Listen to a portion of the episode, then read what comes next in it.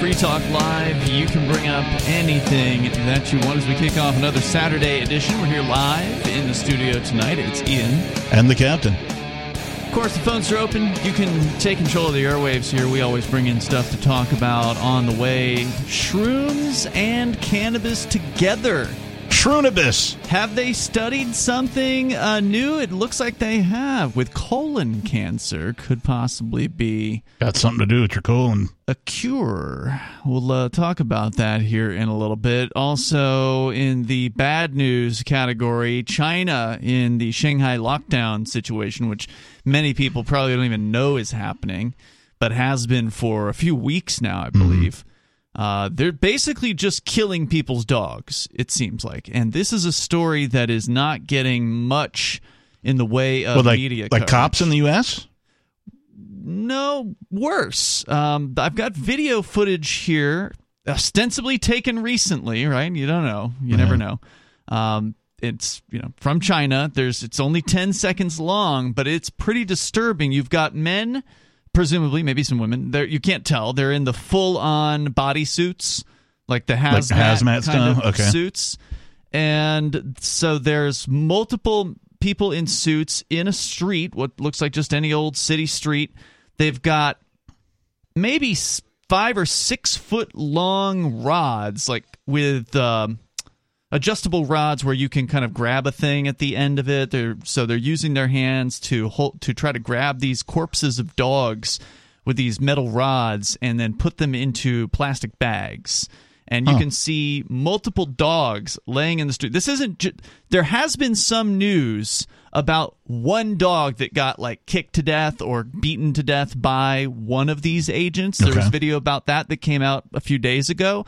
And if you look for China or Shanghai dogs killing or whatever, if you search for that, you'll find stories about that and like the government's downplaying it, like, oh, well, he shouldn't have done it like that, you know, blah, blah, blah. Right. And that was just one dog.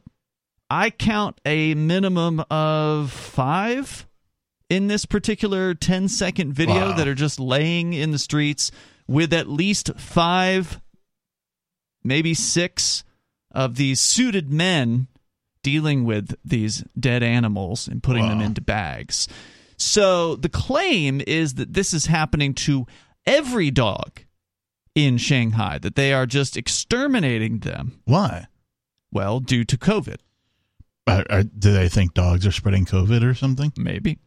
They certainly uh, that was a one of the that was one of the theories during the early days of COVID here. I think they sort of put that one away uh, after a while Yeah. They probably would upset a lot of people by going around and killing their dogs. But it seems to be something they're doing in at least parts of Shanghai. That's so weird. Uh, it's horrifying. I know. I know the situation over there is in all sorts of uh, unimaginable mess. I, we, I know they have robot dogs rolling around with the uh, uh, what do you call them? The loud horns or whatever strapped to them. And Yep, like if you're out, if you're out past curfew or something, like the robot dogs will roam around your neighborhood and you are out past curfew. It's time for you to go in or whatever.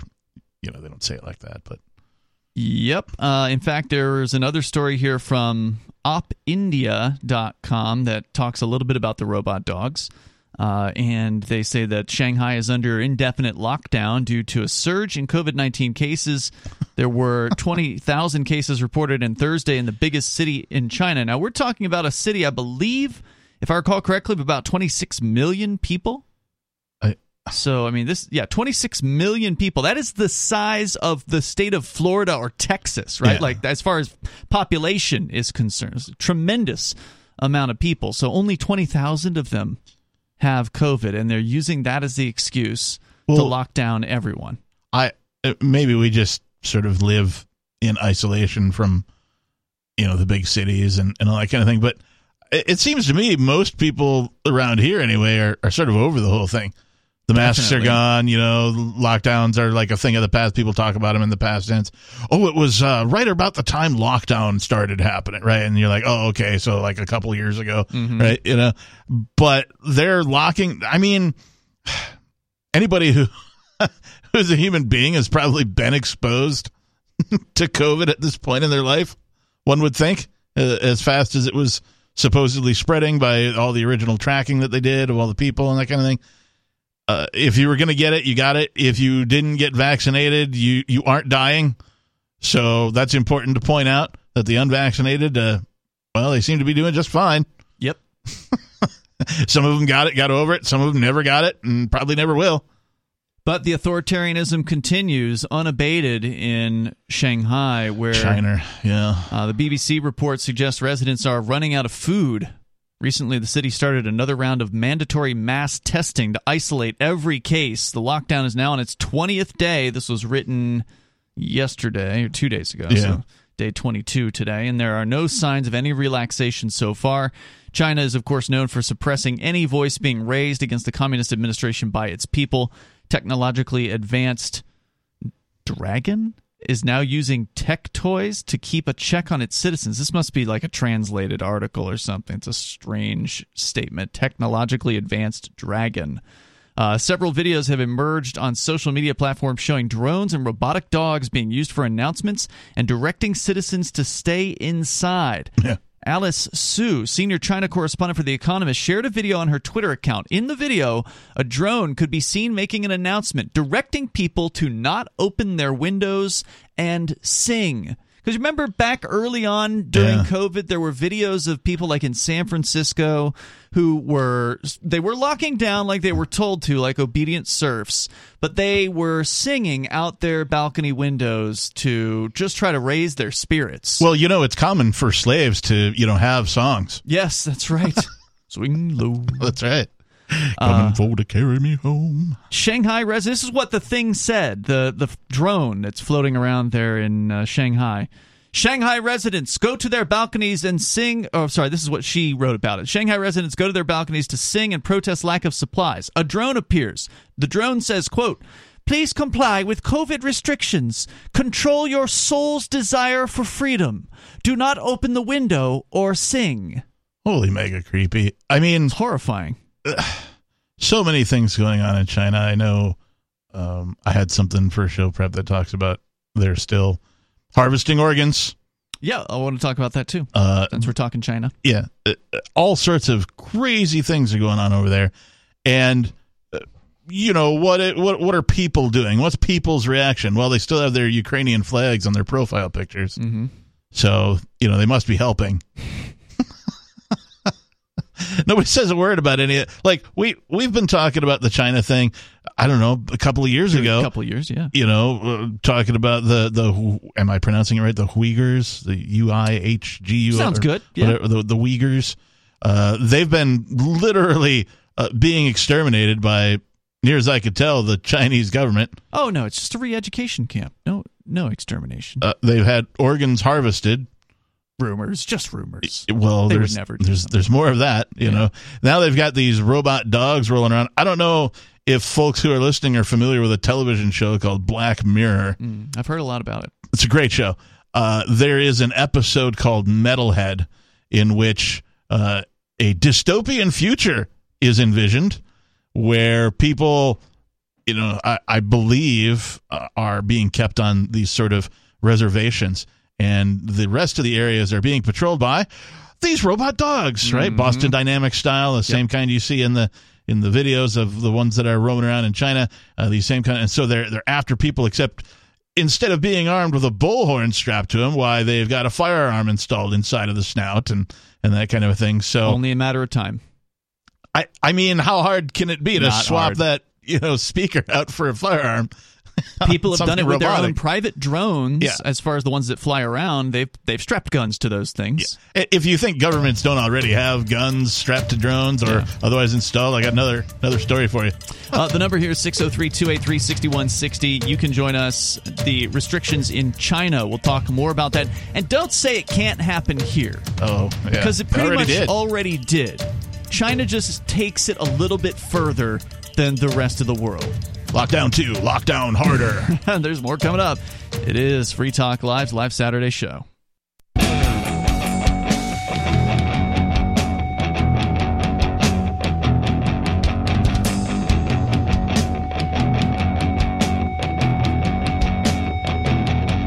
It's Free Talk Live, live Saturday show continuing here. Talking about China, specifically Shanghai, city of 26 million people locked down due to COVID. Which How many course- million? 26 million. Good lord. That is one of the most populated cities on the planet. It wouldn't surprise me if it's in the top five. It's humongous, that amount of people. Uh, it, and and how many how many bureaucrats do you think there are in, in China? Probably like 2.6 million or something like that. like a whole tenth of the city. Uh, if you want to weigh in, maybe you've been to Shanghai, maybe you're there right now. Uh, if you want to share your thoughts, please do. The number 603 283 6160. Also, if anybody knows the difference between water torture and Chinese water torture, I'm curious. Whatever it is, I don't want to find out personally. Like, I don't want to experience it. Well, no, me neither. But it's kind of like the old bit about food.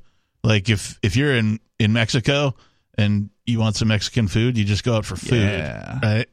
if you're in China and you want some Chinese food, you just go out for food, right? You Except there you get real Chinese food. You don't get the American stuff. yeah, I understand, Right. But Same thing's true in Mexico. You don't get the American style Right. tacos. You get the real thing. oh, and also if you have ever been to an international house of pancakes outside of the United States, I would love to know because I question their international credentials. So if you want to join us, 603 283 6160. Also, if you're interested in learning about cryptocurrency, another thing China has tried to ban uh, across the board there Bitcoin mining, all kinds of Bitcoin related stuff. You should learn about it because it's not going away as much as these governments of the world would like to get rid of it. It is a technology that's here to stay, and you ought to learn the basics. Go to bitcoin.com, click get started at the top of the page, and you'll find some introductory videos you can watch. The first one's, I think, all of about three minutes long. So if you've got three minutes to spare, go and watch that one at bitcoin.com. Click get started. You can dig deep, as deep as you want to, into the topic of cryptocurrency. It's absolutely fascinating stuff. So once again, that's uh, bitcoin.com. They also have a great news site. So They if you want the latest news headlines about crypto, go to news.bitcoin.com. Again, that's news.bitcoin.com. So we started out the show talking a little bit about China, specifically Shanghai, apparently going around just killing people's dogs. At least that those are the reports from like the real people living there. The mainstream media has yet to pick up on this. When when you're a statist and you're bored, I mean, what are you going to do? Well, they have their excuse, I'm sure. Oh, well, it's for safety. We got to keep people safe from COVID, so we'll just literally cull all the people's animals. And I remember there was, uh, I don't know if you saw this story, Captain, but it was, I think, the Netherlands where they went, or somewhere up in that, that region of Europe, where they went and confiscated millions of m- mink. Uh, Oh, and they, they put them to death Yeah. because they were worried or one of them had come down with uh, COVID or something. So they just said, well, we'll just kill the entire industry's inventory of minks. Uh, you know, So- if if you need something done in you know, ha- or twice the time at double the budget and for you know zero quality, government is your man. Indeed. So here's the story from RT about the lockdown in Shanghai. Again, 26 million residents of China's economic capital of Shanghai will be confined to their homes, are being, uh, as Beijing imposes a massive citywide lockdown in a bid to maintain what they call a zero COVID policy. Which, of course, is impossible, right? Like, even the Democrats in the United States sent out a press release, or not a press release, it was like a. Um, uh, it was a public relations firm that Biden had hired Yeah. to advise them about whatever, and the PR firm sent their whatever the write up to Yeah. the Biden administration saying you got to get rid of the zero COVID thing. You this is impossible. People are getting sick and tired of these lockdowns. You guys are going to lose in November if you keep this crap up. And that's one of the reasons why you've seen a major pullback even in places like New York City Yeah. Which have been the most insane of places to live in the United States up until just recently. But it's because of this PR firm. They did the research. You know, they they they looked at the surveys of the American people, whether they be in the cities or or outside of the cities, and people are sick and tired of this stuff. And there's no way to have zero COVID. It's a cold. It's a flu. it's, it's- something that is going to pass. Remember, there was a story you did last year, I think, of the military. Oh, yeah. they did like a the an lockdown super supreme. Yeah. yeah, and they they couldn't. They had the like cleanest facility you could possibly have, And the most obedient people participating in this particular experiment. Yeah, like triple wash, eh, bat, clean the bathroom after every use. I mean, a- as clean as it could possibly be. COVID still got in. Extreme lockdown, I think is what So- we called it. So the the whole idea that they can maintain zero COVID is absolute insanity, but that's what they're trying to do. The lockdown will be conducted in two phases. First, their Pudong Financial District and nearby areas will be quarantined. This is this was written a couple, um, less than two weeks, about two weeks ago. Okay. Uh, and they've gotten worse since then. But just to give you where they started this, from Monday to Friday, which of course they've been quarantined longer than that now. Second, Pudong will pass the baton to the vast downtown area west of the Huangpu River, which will start its own five day lockdown on Friday. To control the growing outbreak, the lockdown will be accompanied by a new round of mass nucleic acid testing across the city. China's The whole city's doing acid? What? reported. And that might make it a little more tolerable. Uh, citing Shanghai officials, Beijing recorded 3,500 cases of the infection on Sunday. As all residents are required to stay at home and avoid any contact with the outside world, all public transport in the lockdown areas will be suspended. Groceries will be delivered and left at checkpoints. All non essential businesses in Shanghai will close their offices, making employees work from home. The decision been, uh, comes as Beijing continues to abide by its zero tolerance policy toward COVID 19. Right, like I got nothing against grocery delivery, but only when it's voluntary. like if if you're a person that needs that, or you know you live remotely or something, you know you're just too busy, and there, there's a convenient way for you to get your groceries delivered, go for it. But if it's your government telling you you will only get groceries from the corner of Smith Street and 71st Avenue, and only on Tuesdays between 4 p.m. and 7 p.m., like no, and no. imagine having to rely on the state to give Oh, your God. to give you your groceries when you know supposedly you'll get half of what you ordered. China's uh, authorities are free to use public health measures such as mass testing, contact tracing, and lockdowns in order to stop community transmission of the virus as soon as it's detected. The goal is to get the area of an outbreak back to zero new infections and resume normal economic social activities as soon as possible, but it has been criticized by many who argue it takes too much of an economic toll. Not to mention that you've literally got people who are running out of food at this point because this thing is still going. How is it that governments can do something like contact tracing, whereby they can find out, you know, who came in contact with who and how often and at, at what period and They what point in threaten day you, time and they kind of- I- kidnap you, and how, how is it that they can do that, but you know they can't find any pedophiles? Well, they found uh, what's her name, Ghislaine Maxwell. And and all of the people on the flight list and all the people who flew They're leaving there all and back, uh, n- not one person. Everyone in her little black book, that's been like information they've Like- suppressed. They're not letting Not- that data out. not not one person, not one single person. By the way, this uh, so now update. So that was the beginning, right, of this lockdown. Update from somebody who's living there right now. There are now new restrictions on day 22. We'll talk about it. It's Free Talk Live.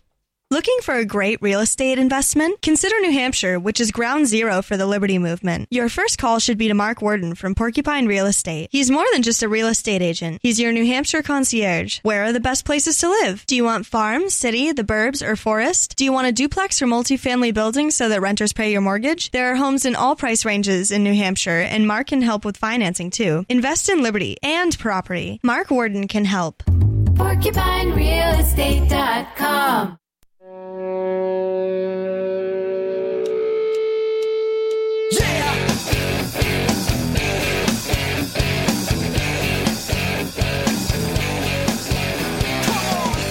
这个是正常的叫，把它统一来那个，所有人都在叫， Free Talk Live. Sorry, Baxter, I don't speak Spanish. 知道吗？ That's actually Chinese. And you'll be in. We don't know what the man in the video is saying, but that's not what I want you to 他 hear. 们叫完没几个了，你在突然之间，所有人都叫了， I want you to hear the background. This is video that apparently is taken in Shanghai uh, within the last two days. Apparently, by the father of a close friend of Patrick Madrid. 要命了。 uh, that is somebody on on uh, Twitter at Patrick Madrid. He says uh-huh. uh, she verified its authenticity. It is people screaming out of their apartment windows. After an entire week of total lockdown 到啥个情况。侬总要拨个拨个标准，或者是讲有一个具体的说法。 Well, that's much better than people just getting a 侬讲 cold. 过， Playing the part of Peakless Mountaineer tonight will be Bonnie. Yes, Bonnie is joining us here. Uh, 不 so 能出门啊 We're talking about the uh, the news out of Shanghai, where 26 million people are basically on lockdown. They're murdering people's dogs in the streets, in some number. So, I mean, on, there's some people are saying it's all pets are being put to It's death. so sad. Uh, but there's obviously no way to be 100% sure about that. That's just the claims on the internet. Of course, the mainstream media is ignoring this stuff for the most part, or they're just glossing over what's really Well, going on. And and the question here, of course, is the well, the same question that gets asked throughout history when regimes decide to do horrible things to their populations. And that is, well, didn't they see this coming? Why aren't they doing anything? Why why did they just allow it to happen? Well, they're Where- doing you know. something now because look, if you get enough people hungry enough, Yeah. they're going to snap. They're going to take risks that they otherwise would never have taken. And there's no doubt that the Chinese are one of the most controlled populations on the planet. I would right? definitely agree. the Chinese Communist Party has been working for a very, very long time at total control, and this is the latest implementation, the the largest implementation. Again, a city of 26 million people. Uh, but again, people get hungry; they're going to get desperate, and there's uh, there are now videos of people actually out in the streets. You're not supposed to leave your house. In fact, according to Jared T. Nelson on Twitter, he says, "Day 22 of my Shanghai COVID lockdown." He is apparently a uh, compliance lawyer in mainland China. So he lives there. Uh, he says, As we feared yesterday, we have new restrictions. Before, we were allowed to leave our building, but not community to get deliveries. Remember the, the RT story written a couple weeks ago, the very beginning of this said they would be delivering groceries to checkpoints. Right, yeah. And, And then you, you could could go, go to the to get them. No more. He says, Now we are not allowed outside our apartment door. Wow. This was as of 14 hours ago that he posted. Somebody's this. still got to bring the groceries. Yeah, I or, guess or so. are they just like, no, you don't get groceries either. Screw you guys. well, there's. Uh, I told you about this off the air, Captain. Somebody posted an image of an apartment complex, just kind of a shot of some of the stories Yeah. where you can see the balconies that people have, and one person had put their refrigerator on the balcony with the doors wide open, completely empty inside, just to show the world that they have no food left. Well, and there was that man that was going up and down the streets yelling, uh, "We can't live without food. I, I only had it Well, as, wait a minute. enough That's food right. for." maybe this is why they're they're killing the dogs for the food source. Oh my God, no! Right? Uh, Isn't that 101 ways to walk then your why- dog? The Chinese cookbook. I don't think they're doing that. Well, Captain. then why are they killing the dogs if it's not due to them- COVID. What does that mean? I don't know. There's Dogs no official statement from the government about this. So what's what's I happening? mean, is- if the government's reaction to COVID is causing the hunger, Mm-hmm. then perhaps you know one could argue that they're killing the dogs due to COVID and eating them. well, I don't know. I, there's no uh, claim about that, Captain. I, I have no idea if that's what their plan is.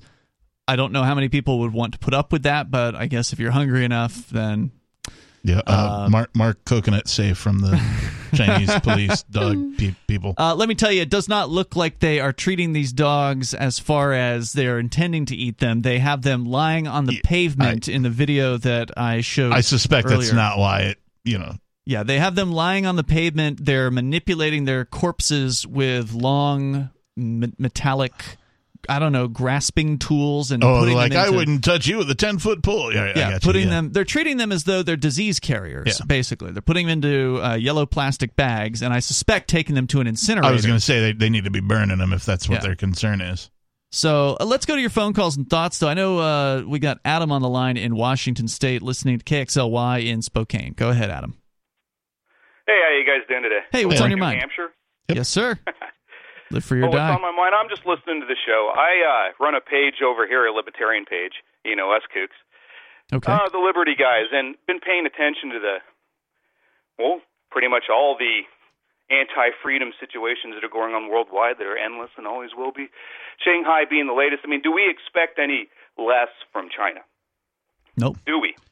I mean, have they ever done anything to give us hope that they would act any differently?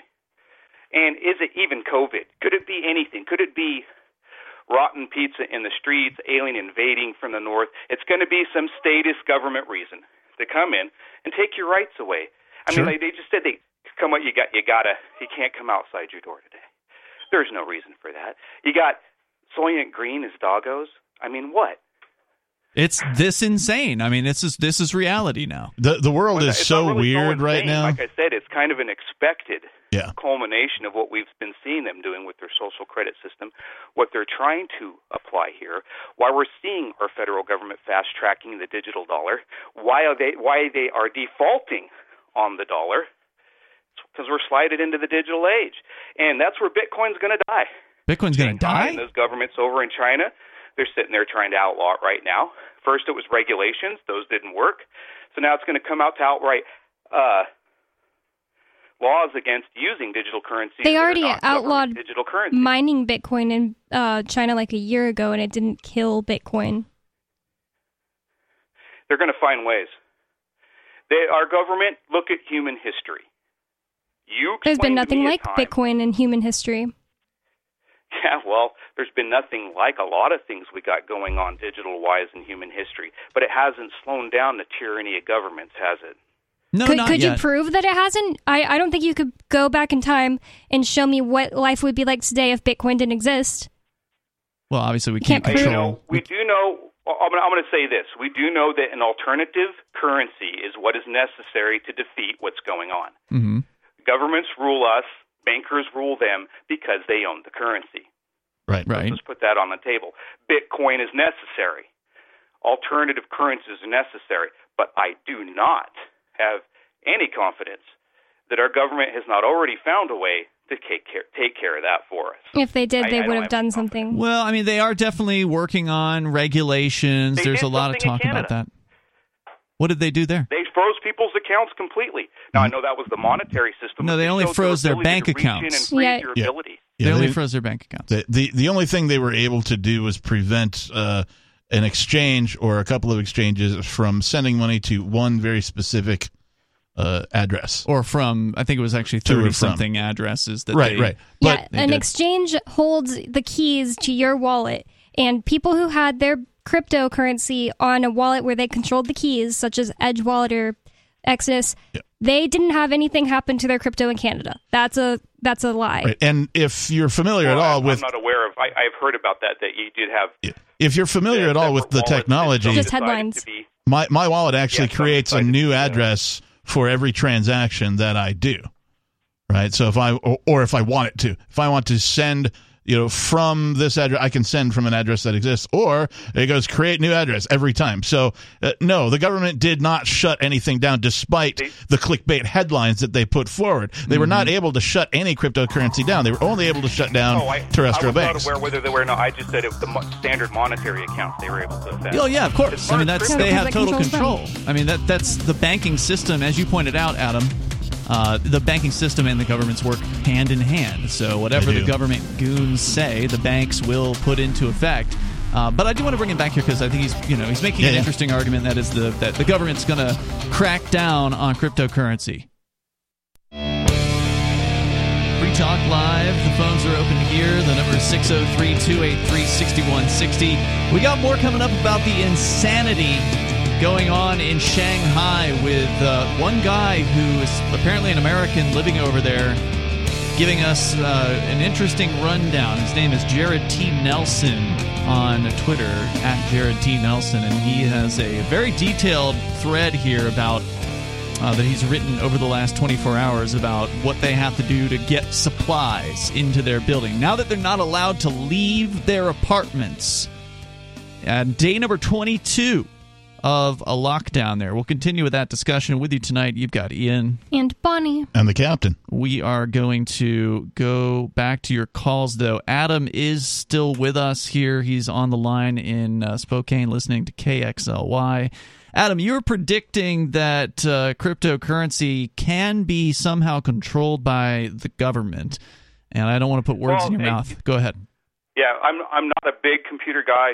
I know enough about the difference in operating systems. And right now, you and I and everyone here in America is using what I call the old analog computer system. and I, I hate to call it that, but government and all of their Five Eyes guys here, NSA here in the U.S., they've bumped up. Okay, they have the quantum computer system, and so sometimes I feel that when Well, that's an interesting do theory, things but I don't know if there's any evidence for that.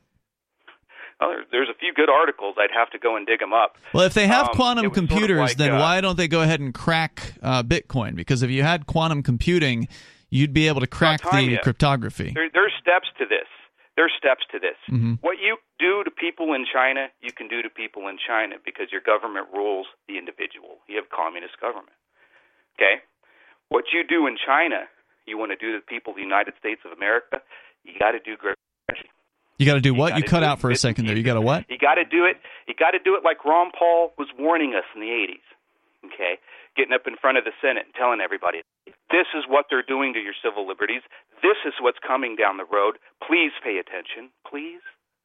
And here So we are. So you're saying you believe that they have? qu- Uh, just let me see if I'm following you. You're, you're saying you believe the government already has quantum computing, and Yes. that the reason they're not using the power of quantum computing to crack cryptocurrencies today is because they have some sort of long-term plan, and that's why they're not doing it. Yeah, the long term. But I think that when you saw what you saw in Canada, I really do believe that was a, a kind of a screw up by the old Cuban bastard up there. Okay? What what could When be so up- important that would make them wait to take out arguably the most threatening thing to their entire way of being? I'm talking about all states. It doesn't make sense. They wouldn't spend millions of dollars invested investigating the crypto They're- six they're over five it. years, They're- going they're after people who were selling they- cryptocurrency on. I'm talking, but going after people who are selling cryptocurrency on the internet on local bitcoins. If they could just destroy crypto with, you know, the flick flick flick of a hand. It's called it's called effort. Why would you go through the effort? I'll answer the question. Why would you go through, go through the effort of doing something like that now, when your currently designed and fast-tracked digital currency is going to do it anyway? What you think the central bank digital currency is going to somehow kill Bitcoin, dude? That's ridiculous. I think that I think that they're going to try to replace. It comes They're that going just to comes from a place of not understanding what crypto is. You already Yeah. admitted you don't understand what it is. Hey, can I ask you a question? Are you one of those people who goes on, say, Instagram and Twitter, and anytime somebody brings up, I hey, don't go on Instagram or Twitter. Hey, I anytime somebody brings up- media. In fact, Hey, it's the first time I've heard. okay, I I can't talk radio with this guy. while. You should probably just hang up on him. He won't let me ask him a question. Yeah, will you at let the lady ask you a question, dude? Go ahead, ask me a question. Let's hear it. Are you one of those people that goes on the internet and anytime somebody brings up, hey, cryptocurrency is the answer to this, and like say a comment section, you go and place doubt about cryptocurrency? Are you one of those people who are paid to do that by the government because you don't know what you're talking about and you're just no, placing um, doubt in the only thing that has my marijuana seeds. I think I think cryptocurrencies, as I said earlier, if you'd Okay. listened, I think that they are awesome. I think that you have to have an alternative currency to And be you're just- what's going on. But right you believe You that have to they're going to be destroyed by the central bank digital currency. and you're okay with placing just- you seeds know, of doubt I- about something that you don't know anything freedom about. everywhere. They've stepped on our freedom everywhere, and if you don't think they have an ability or something up their sleeve to do what they've done to us for the last 250 years, I I'm sorry. I know it's and I know it's a it's a pie in the sky idea. I know it's you know, hey, it's not in front of us, but what has been so far that has occurred Everything. to us? You're a real in front of depressing us? character. I'll tell you that. Uh, Thank you people for the. have people have had conspiracy theories, quote unquote, about everything they've done to us, and then it comes out into the light. Yeah, I don't appreciate the negativity, uh, but I understand why people are so negative. Thank you for the call tonight, Adam. Yeah, Uh, he wouldn't be if he had any understanding of what cryptocurrency is. If he thinks that the CBDC can come and destroy Bitcoin, then he doesn't have any understanding of what it is. yeah, And uh, I, I just I'm more interested in truth than just people who are, want to go and say, "Oh, well, this is what how I feel like. This is what I feel like they're going to do. Look what what they've done." It's before. Look what they're going to do to crypto. I I can't see any other answer to how this is going to end. It's just like you need to educate yourself on what cryptocurrency is. I don't have any more patience for it. I see it on the internet every day. People like, oh, what if the CIA created Bitcoin? I don't have any patience for that anymore. Why would the CIA create something that would lead to Monero being created? Which is a privacy coin that cannot be traced, cannot be tracked. Uh, I, I, think you're absolutely right about this, Bonnie. I, I, think he was interrupting you, you were interrupting him. It was hard for, for there to be a conversation there, but ultimately, I think that your uh, your summation is correct, and that is that the caller did not understand cryptocurrency and was coming from a place of either ignorance or, as you suggested, maybe he's actually working for the, the state and trying to or place fear. Either way, trying to place yeah. seeds of it's, doubt. It is incredibly hard for human beings, but you have to try. It's incredibly hard for you to not have an opinion of something. Right. You mean even if something you don't know anything about? Exactly. Uh, mm-hmm. Uh, uh, the human culture, at least Western culture, is almost one of you have to have an opinion of stuff that you have no knowledge of. Mm-hmm. Right? I, I, find myself doing this. I'm guilty of this as well, uh, and have been for some time. But the way our culture is, if you start talking about a subject it is human nature for you to pipe in with an opinion, even if you have no experience mm. or factual basis whatsoever. And and we see this all the time. It's it's why I have a low opinion of the general population because this happens way too frequently. Now I'm I'm cognizant of it. I'm making an effort to not do so. Uh, you have to remember that it's okay to say I don't know. I don't know anything about that subject. I haven't looked into that instead of having an opinion based on headlines that you've read somewhere or based on yeah. what you've been fed by social media and of course there's no reason to be ignorant on any topic these days when you literally have information at your fingertips from both sides or more than one side of whatever the issue happens to be so if you want to learn about cryptocurrency, then go and learn about it, especially yeah. if you're a self described libertarian, as that person claimed uh, that he was. And it's really a depressing thing to be in favor of liberty, purportedly, but to also have the similar uh, simultaneously have the belief that government has some secret plot that they've cooked up that's going to foil all of the libertarian efforts out there. And cryptocurrency arguably is a libertarian effort. The arg- argument would be that Satoshi Nakamoto was an anarchist or a, a voluntarist or something like that, the creator of uh, of Bitcoin. And uh, and Bonnie's absolutely right. Cryptocurrency cannot be stopped by the state, but I do believe they are going to do their worst. They're going oh, yeah. to try their damnedest to put a stop to it, and ultimately, they I think are going to fail at that because they cannot control it. It is ultimately freedom of speech because we're talking about programming that is words written by humans to make things go on computers. And I don't think they're going to have any success. If they do try to prohibit it, I think that can be overturned just simply because of freedom of speech, yeah. if for no other reason and uh, and then you know you add to that the fact that some Congress people already are into Bitcoin, so they're not gonna they're not gonna vote against it. So I think it's gonna be interesting to see how this pans out. They definitely do want people to use the central bank digital currency. He predicted that, and I think that part is true. They're going to push that pretty hard, but it's not going to kill Bitcoin. No, it, the central bank digital currency is not a competitor it, to Bitcoin. It's going to be so much less effective and free have less features than all of the cryptos that are out there? Think of all of the advancements that have been made in monetary uh, technology since the dawn of the U.S. dollar. Oh, they added the strip. Remember, the, they didn't have the strip. Well, they, and they the changed 90s. the uh, the printing a couple of times. Yeah, now they, are colorful. They still yeah. use cotton bond, so I'm told. That's right. Yeah. Uh, but yeah, so state controlled money has had one feature implemented at least in my lifetime that I can remember. Whereas cryptocurrency is continuous innovation, yeah, day right. after day. I mean that that alone, that point alone, the fact that cryptos have no restrictions yeah. uh, and they can constantly be innovated is a number one reason why they're going to win. So, are they winning yet? Well, I mean, they're new. It's we're only 13 years into this whole crypto. There's been experiment. lots of wins so far. Oh yeah, absolutely. Uh, the uh, of course, Bitcoin has been the number one investment in the last decade. So the biggest one win. is just that it still exists. Yep. 603 283 6160, much to the chagrin of people like Donald Trump and Hillary Clinton, both of whom are against Bitcoin and crypto. Hour two's coming up.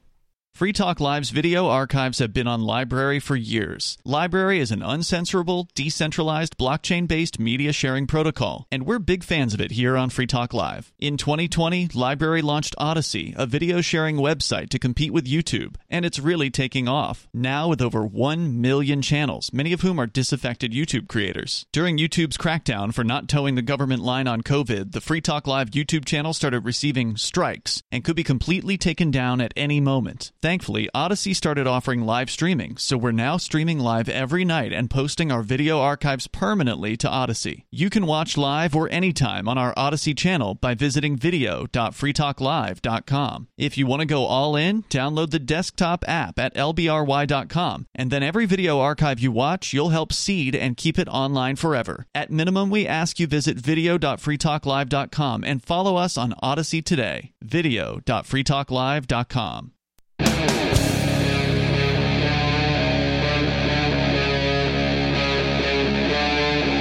Free Talk Live. It is Free Talk Live. We are kicking off the second hour of the program here. The number is 603 283 6160. That's 603 283 6160. We're talking overall tonight so far about Shanghai and the insane lockdown that has been going on now for 22 days in some parts of the city of 26 million people. The entire city is now locked down. They initially had said that only half the city would be locked down for five days, and then the other half would go in after that five days was up. And as far as I understand, the whole place is on lockdown. No, they just can't make up their mind. yeah. Well, it didn't go for just five days. It it's now day number 22. for Who's the guy folks. sitting around going, Yeah, man, uh, I think we'll go for another seven days. It's uh, I think they're getting Probably high on power. Yeah. Uh, in this case, but we'll tell you more about it on the way. Of course, your phone calls are welcome. We had somebody call in uh, in the last segment that was saying that cryptocurrency is not going to help us. That the government's going to somehow It already stop has it. helped and Black will continue to help and, and Yeah. that kind of thing. So, Yeah, I agree. We're going to go to your phone calls and your thoughts, though, to start things out here. Uh, Roland is on the line in Washington, listening also in Spokane to uh, KXLY. Go ahead, Roland. Uh, yes. Can you hear me okay? Yes, sir. Uh, yeah, I just wanted to touch a little bit on what the last caller was talking about. I think that perhaps uh, what his concerns were in relation to crypto was the fact that the uh, uh, Justice Department was able to uh, recover uh, 64 Bitcoin out of the 75 uh, that were seized in the Colonial Pipeline cyber attack, and it wasn't because crypto crypto could be uh, broken, but it was because that it, it tends to leave a lot of ghost traces or fingerprints, and so they were able to find out who uh, where those transactions were taking place, and that's a little bit of an issue for a lot of people uh, that uh, are looking to crypto to to be a helpful thing when it can still be kind of tracked down. That issue's already been solved. You don't have to use just Bitcoin. There are other cryptos such as Dash, Monero.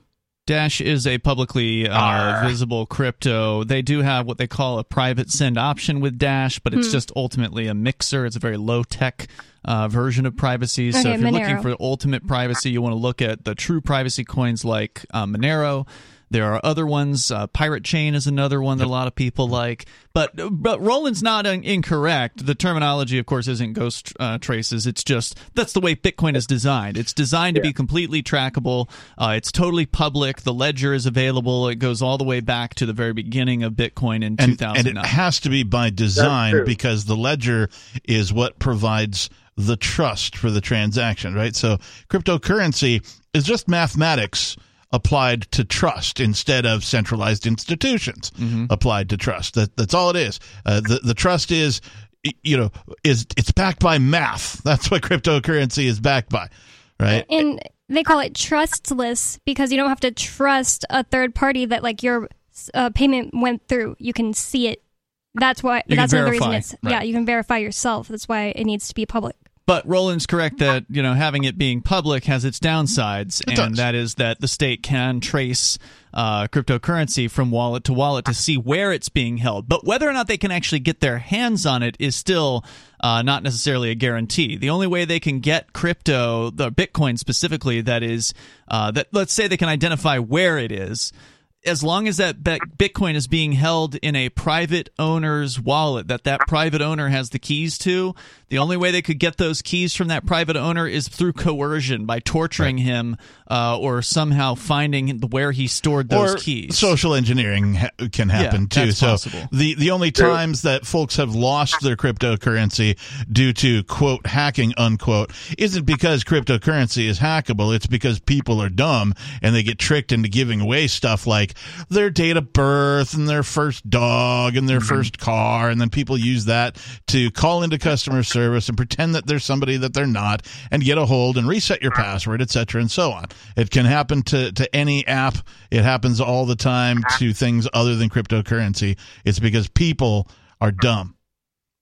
Roland, anything else you want to share? Go ahead. No, I appreciate you taking the call. I just want to say that perhaps when I was talking about ghost and fingerprint uh, tracing, that it was uh, poorly articulated on my part. But I totally appreciate you taking my call. Oh, you did a good And, job. uh, You weren't wrong, Thank you. Roland. It's just the terminology. That's all. You're all good. I appreciate your call tonight, man. And uh, it's definitely an interesting topic, one that deserves people's attention, I think. I appreciate your time. Uh, the number here is 603 283 6160. Let's go to Jill in Virginia. Listening on the radio. You're on uh, Free Talk Live. Go ahead, Jill. Hello, I admit I really don't understand the idea of Bitcoin very well. Okay. I don't really care much. Yeah, it's not for everybody. Except actual cash, physical cash, coins that can be held physically in the hand, Mhm. and paper money provided it's backed by something. But otherwise, I don't. I don't understand. Stand some kind of stuff that's sent over the internet. Sure. that's supposed to be I would recommend that you look into typewriter. something like gold backs then, which are a really cool physical form of value that you can tra- you can you can hand physically Jill would love gold uh, backs. to I think. somebody. The downside, of course, to physical cash and gold and things like that is the government can come along and use a gun to put it to your head or whatever and, and take all of your physical products. And So you can't is the send it across Yeah, the, the world true, in but- a second. That's true too. So they all have their ups and downs. You can dig a hole somewhere and put it in. But they can take other stuff. If it's in, if it's in the bank, they can pass some law and, Oh, yeah. and automatically wipe it out and stuff like that without even bothering to use a gun. and Absolutely. And of course, the other downside to cash is that the government is inflating the money supply constantly, so the value of it is constantly going down. So if you're going to hold something, think government should be making money. Well, they- I mean, agree. I don't think I it agree. should be minting it, and I don't think it should be printing it. you're absolutely I think right. Private com- companies ought to do it, and the government should. Uh, government sh- function, legitimate functions, are mighty few. Maybe the government should be allowed to uh, print script for uh, for uh, members of the military that could be uh, could be turned into cash at different exchanges. But uh, otherwise, I don't think it should be do- doing it. Jill, I appreciate your call tonight. Thanks for sharing your thoughts here. I do agree that the government should not have any role whatsoever in creating money at all. Yeah, she said the list of legitimate government functions are few. I, I say that that list doesn't exist. There are no legitimate government functions. There's no reason to ever coerce someone into using your services. It doesn't make sense. Yep. If somebody needs your services, then you can show them and prove to them that you're the best guy to do the job. And then they can hire you voluntarily. Yep. Yeah. Yep. Yeah, I hope that we can get to a point where people have that viewpoint about the state. Unfortunately, we are very far from that at this point, which is one of the reasons why, of course, the Free State Project exists for people that do understand that government is evil and that it is coercion and that it's not okay to coerce our neighbors. If you understand the non aggression principle, you really ought to look into the Free State Project, uh, their website, fsp.org. Or if you don't care to join things, just make the move here to New Hampshire and get active with the largest libertarian voluntarist community anywhere on the planet, the most liberty loving anarchists anywhere on the planet. There's nothing else like it. Uh, you definitely owe it to yourself to check this place out. Uh, so I want to just go on here with a little bit more about Shanghai uh, from Jared T. Nelson at Jared T. Nelson on Twitter. He's uh, what looks like an American living in Shanghai, and he says that after 22 days now of lockdown, now there are new restrictions. They cannot leave their apartment to even get the delivery. So they used to be able to leave the apartment to go to a checkpoint to get deliveries from grocer grocers. No more, he says. You can't even leave your apartment door. However, each day, two volunteers from each building are allowed outside to collect deliveries for the whole building. Wow. He says, I'm a volunteer. We have to wear the full white suit during the process. Mine was just delivered to me. It shows an image of it.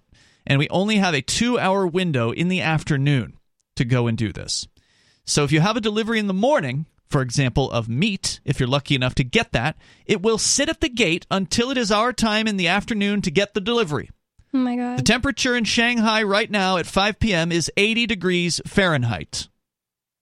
So they're delivering food to you, meat perhaps, in the morning, and then it's sitting there for hours and hours in the sun before you can go pick it up. totally competent, all in control government that has quantum computers, and you can't do anything to stop them. Yeah, exactly. The number 603 283 6160.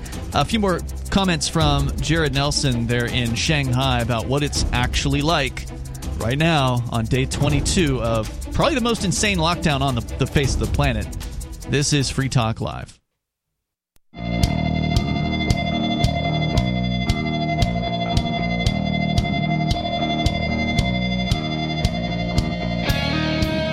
It's Free Talk Live, and you can join us here. The number is 603 283 6160. That's 603 283 6160. I do want to say thanks to Jesse Cruz, who is a Free Talk Live supporter of our AMPS program. And Jesse has supported us at a silver level, which means he's doing at least five bucks a month to help us advertise, market, promote, and support Free Talk Live. That's what AMPS stands for.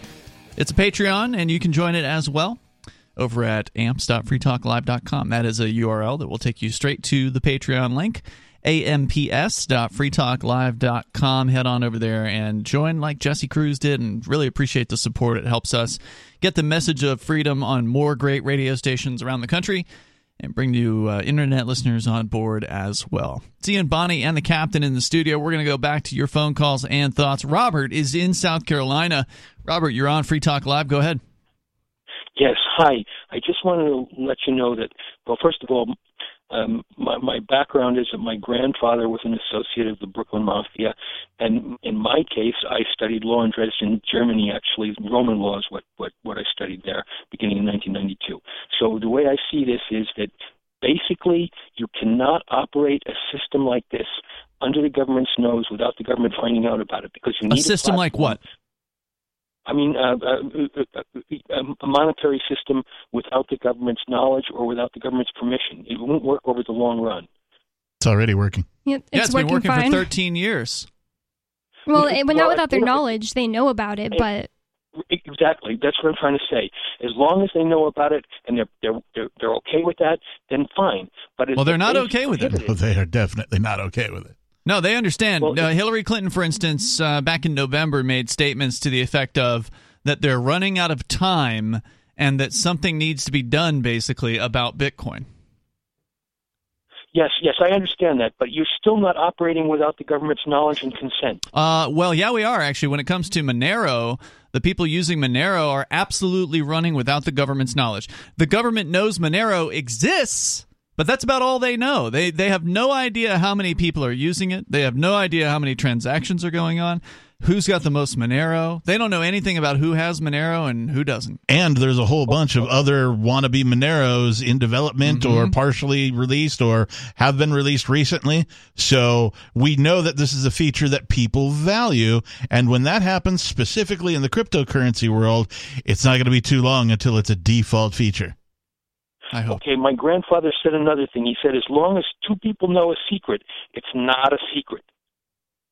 So what's it's that have to not do a with secret. anything? Cryptocurrency is not a secret. Don't know why you think that. If you think that we're talking on the radio about something that the government doesn't know about, I don't know why you think that. We never said that it was a secret. What's the relevance of Well, that I mean, statement? I mean, two, two partners in a transaction, two contract partners. You have a con- two, uh, two people exchanging currency, I mean, exchanging value, and, and and therefore you have two contract partners. And and and as long as you have two people, it's not a secret. If you have one person knowing something, it's a, it can be a secret. But Okay, two well- people is not a. Good. What you don't understand is people can spend Monero without knowing the person that they're doing business with and Hmm. without that person knowing who is the person spending the Monero. Great point. Yeah, there's no obligation. Uh, either side doesn't necessarily know who sent the transaction uh, in, a, in the case of a Monero transaction. Yes, it's true that if you say, if you and the captain know one another, and you say, Captain, I need you to send me $10 worth of Monero for blah, blah, blah, and the captain sends you, and then all of a sudden $10 worth of Monero shows up in your wallet, you can reasonably believe that it was the captain who sent you that. But ultimately, you can't really prove it. Uh, but certainly, if you were dealing with a uh, government agent on the other side of a transaction, then yeah, you might, you know, if there was something uh, illegal going on, then they may still have you in that case. But for the most part, most people don't know jack diddley about Monero because it's completely obscured, and the government hates that about Monero. Well, two other aspects. I was also a ham radio operator at WP2PRC, and in German, in Germany, I was DJ0MCE. And and I and the government does not let you operate radio, radio transmitters, uh, uh, you know, other than CB, without a, a license and and and call letters. You ever heard of pirate radio, pal? Yeah, you are the kind of person who doesn't do anything without a permission slip. Uh, we, on the other hand, are the opposite kind of people. We do whatever you know we can without asking for permission. Uh, that's just the way most people who actually love freedom are wired. And so I know plenty of people who've used two-way radios without asking government permission. Well, you can do that off the coast as long as you're three miles off, and and without. No, you can do it wherever you want. Yes, yes, I agree with you. You could. Yeah. But on the other hand, in due time, they're going to catch up with you. Mm, No. Maybe. I don't think they're going after people using radios. They'll catch up with you if you have a 24-hour a day FM broadcast going on. That's That critical of government. true. Uh, I mean, any any FM broadcast that's twenty four seven, eventually the licensed people are going to complain to the FCC and they're going to send agents in to bust you. But that's because you're running twenty four hours a day and they can easily triangulate the signal. Oh no, But it's the broadcast police. the fact and is, this is Robert, another person i'm sorry that that just believes that the government has way more power than it does and Yeah, that's true. lots of people are guilty of it they just assume oh well the government runs everything in our lives they can Government do anything is your god. they, they're basically god I That's re- what he believes. He truly worships the state. Robert, thanks for the call tonight. Well, and, and also uh, not only this this guy, but the previous caller speaking in uh, sweeping generalizations, making broad terms or broad, you know speaking so broadly that uh, they're illustrating their lack of knowledge about cryptocurrency in general. Uh, again. If you haven't looked into it, like this guy says he was doing all sorts of technical things. Okay, go read about cryptocurrency. You obviously have not done so. Go read the white paper. Go look up some Bitcoin.com. people. Bitcoin.com. Yeah, uh, look up uh, people who are uh, who have spent their life uh, making it their mission to uh, educate people on cryptocurrencies. Uh, one guy I used to follow a lot was Andreas Antonopoulos. Yeah, he yeah, wrote the book on, on on Bitcoin and the Lightning Network and Ethereum too. He's a published author. He knows a whole bunch about it, and that's you know one of my sources to turn to. So if that helps you, far out. Yep. But to call in and say, "Oh well, it's just not going to work because government is government," like you haven't done the homework. Go do the homework first, then call. Let's talk to another person that loves the state. It's Sarah in New Mexico. Sarah, you know, we ought to hook her up with Robert. We should ask Robert if he needs a date. Sarah, go ahead. Uh, it's okay. I I'm 52 years old. I'm not really interested. She's on the Tinder. Did you know that? Did you know that New Mexico is the first ever state? We're the one that started the Crime Stoppers. I just found out. That's where people can And, uh, leave anonymous isn't that tips. pretty historic? And then The they had a snitch show line. about reenacting the. Have you ever called the police and snitched on somebody? Well, it's a crime. Crime Stoppers is uh, you could remain anonymous. Yes, I know You exactly what it to- is. Yeah. So have you ever called them? that's why she doesn't want to admit it Well, of course I did. I, Oh. I, I have done many times Who have you Crime snitched on? because people, the criminals are very brazen. They're people are very afraid of the retaliation. If they find out that you're the one that turned them in, you know they, Who they you might what kind on? of drug dealers from like cuba are you turning in Well, I don't know. I don't jump to a conclusion. Who did you Who did you snitch out? no my i was just saying she, she was saying oh they'll, they'll come after you if you you know It depends. Uh, who did you snitch out? why would she You know, admit it I, I do not remember, but you You've know done what? it that many times. You've Well, just you know done what? so I- many snitchings. Thanks for the call tonight. That'd be a good like libertarian like thing to do is like do a, a calling campaign that like just calls these snitch lines on politicians, turning them in for all their crimes. 603 283 6160. I'm sure they'll get right on those investigations. 603 283 6160. More coming up about what is happening in the Shanghai lockdown because there's more to say. It's Free Talk Live.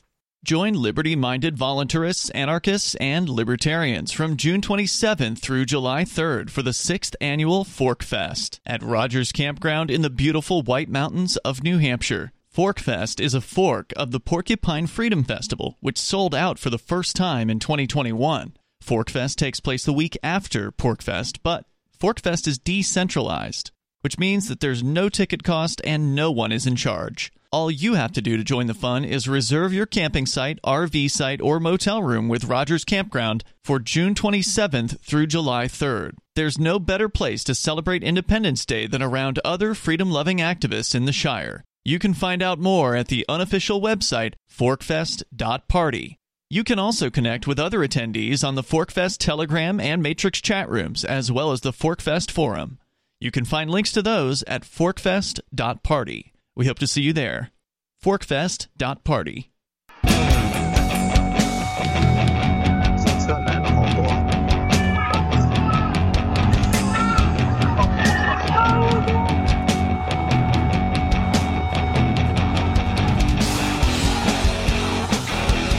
It is Free Talk Live. You can join us here at 603 283 6160. You're hearing the, si- uh, the sounds of what was called an uprising in Shanghai. Not hundreds, but dozens of people uh, in the streets. I did see some other footage of definitely hundreds of people shouting, pushing, trying People to yelling break from free. their windows too on this. Yeah, people are.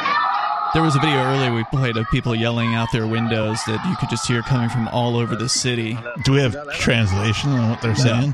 No idea, but there's definitely like men dressed in the full white uh, hazmat suits that are trying to fight uh, with the uh, the uprising. Basically, these people are hungry and they are sick and tired of what has been a 22 day lockdown now. So you can only get away with pushing people so far. Uh, in China, according to Gundam Northrop on Twitter, agonized locals in some residential districts screamed in horror, quote, We are starving to death. We haven't eaten for a very long time. We are really starving to death. And then there's other video footage from what is allegedly what they call a logistics warehouse.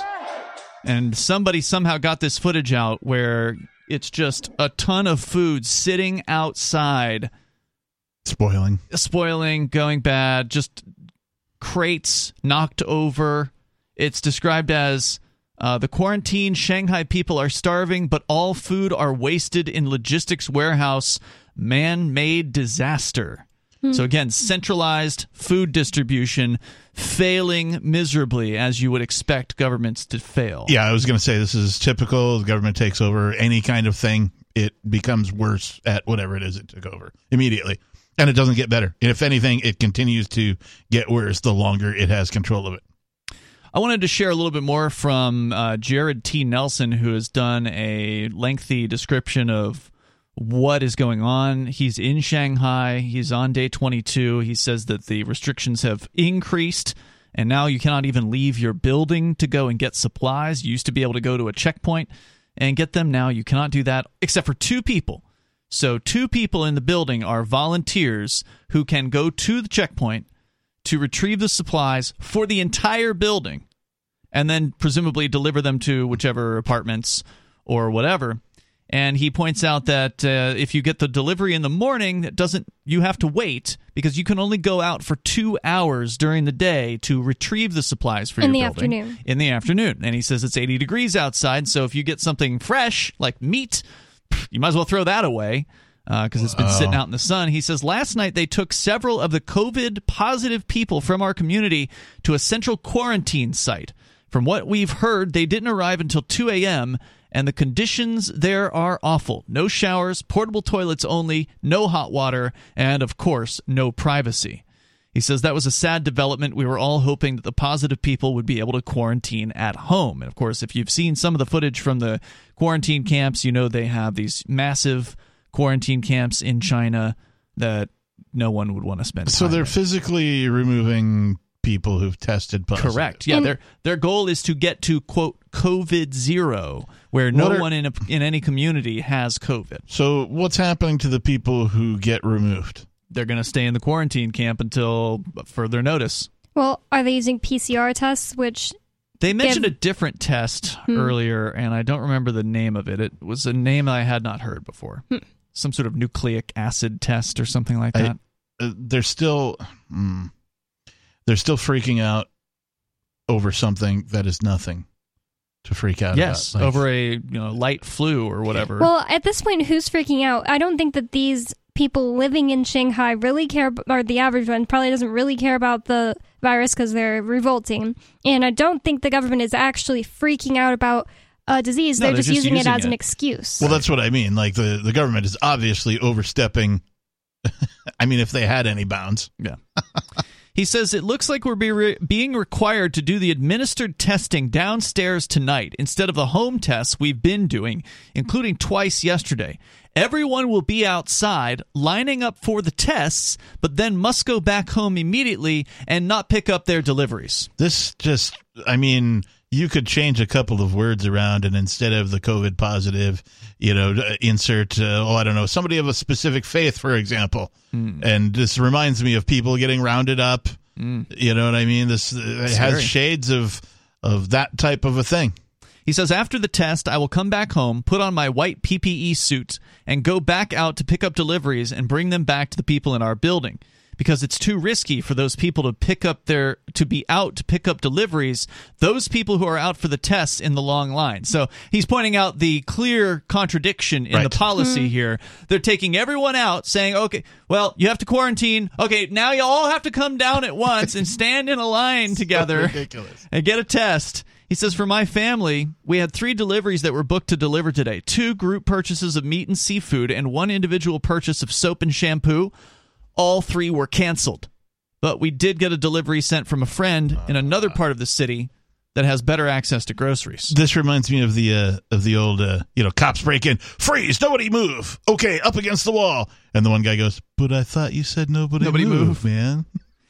He says the tests we did tonight were our 16th during this lockdown. All 15 previous tests were negative. We recently had been very confident that each test would be negative, but today we feel unsure. More and more people in our community are positive, possibly from these testing events. Huh? And so he says it's a difficult situation, but our family's together, we're safe, and we have enough food through constant efforts for the time being. Uh, today was a big step backward for us, but hopefully tomorrow will be better. He says some things you should know about the situation in Shanghai. It is a huge city. By the way, I did look up the numbers. Uh, 26 million puts it at number three as far as world Largest city. populations. It is only uh, less than Tokyo with 37 million and Delhi, India at 31. I mean, uh, the government of China here, if they just showed up with a bunch of gas cans and some matches, would probably have about the same effect that they're having. What do you mean?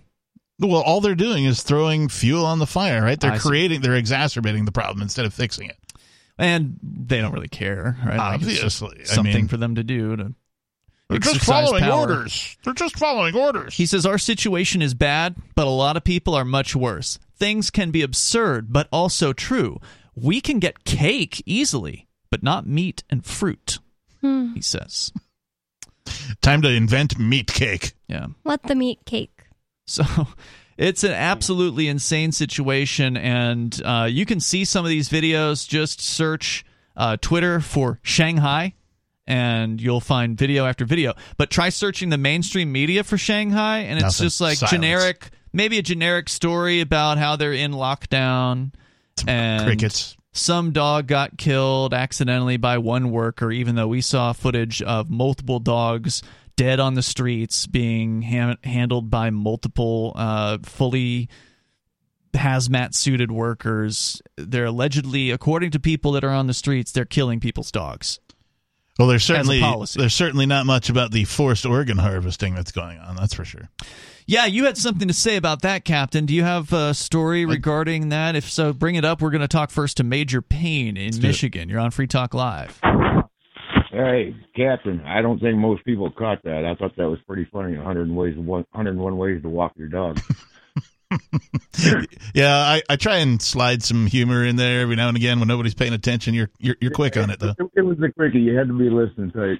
But uh yeah, I remember back in the, I think it was the late 70s, early 80s. You remember those fur-lined snorkel parkas that they sold, the green ones with the fuzzy hood? You zipped it all the way up and you were looking out this fur-lined tube. You remember those coats? No. No. They, they they were they were famous for Arctic explorers and whatnot because they just gave you this tunnel. But, I'm not sure what you're getting to, Major. Stand by. We'll uh, continue here in moments. The number 603 283 6160. Sounds like a snuggie. That's 603 A wedgie? 283 6160. You can join us here, whether you want to comment on Shanghai or whatever's going on where you are, because if they get away with this in Shanghai, they can certainly get away with it in a lot of the rest of the planet, and most of it they've already gotten away with. It's Free Talk Live.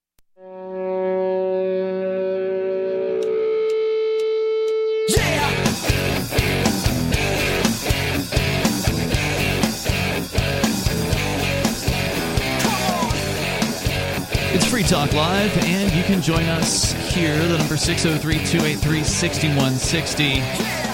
In the studio tonight, you've got Ian. And Bonnie. And the Lord Reverend Dr. Captain Kickass is here. Don't forget, you can join us online over at freetalklive.com. The features are free. We have a social media platform uh, that is run by us, so it's not some sort of big tech mega corporation that's involved. It is an open source, self hosted, federated system called Mastodon, and you can go and join our version of it over at social.freetalklive.com.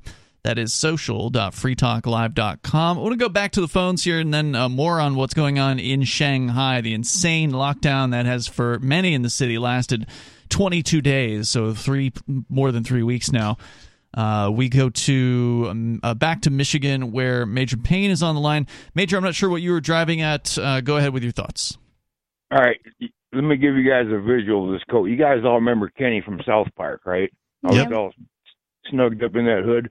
Well, imagine that hood with just a little longer, longer snorkel on it, and it's all trimmed in with this fine wolf coyote looking fur. Oh, I know what Well, you're talking Chinese- about. Yeah, the, the, Chinese were selling us these coats for probably ten years, and then PETA got wind that these were uh these, these were dog the hair. Oh, The trim on, yeah, yeah, yeah. They were German shepherds, and you know whatever they could raise that looked like a coyote or something.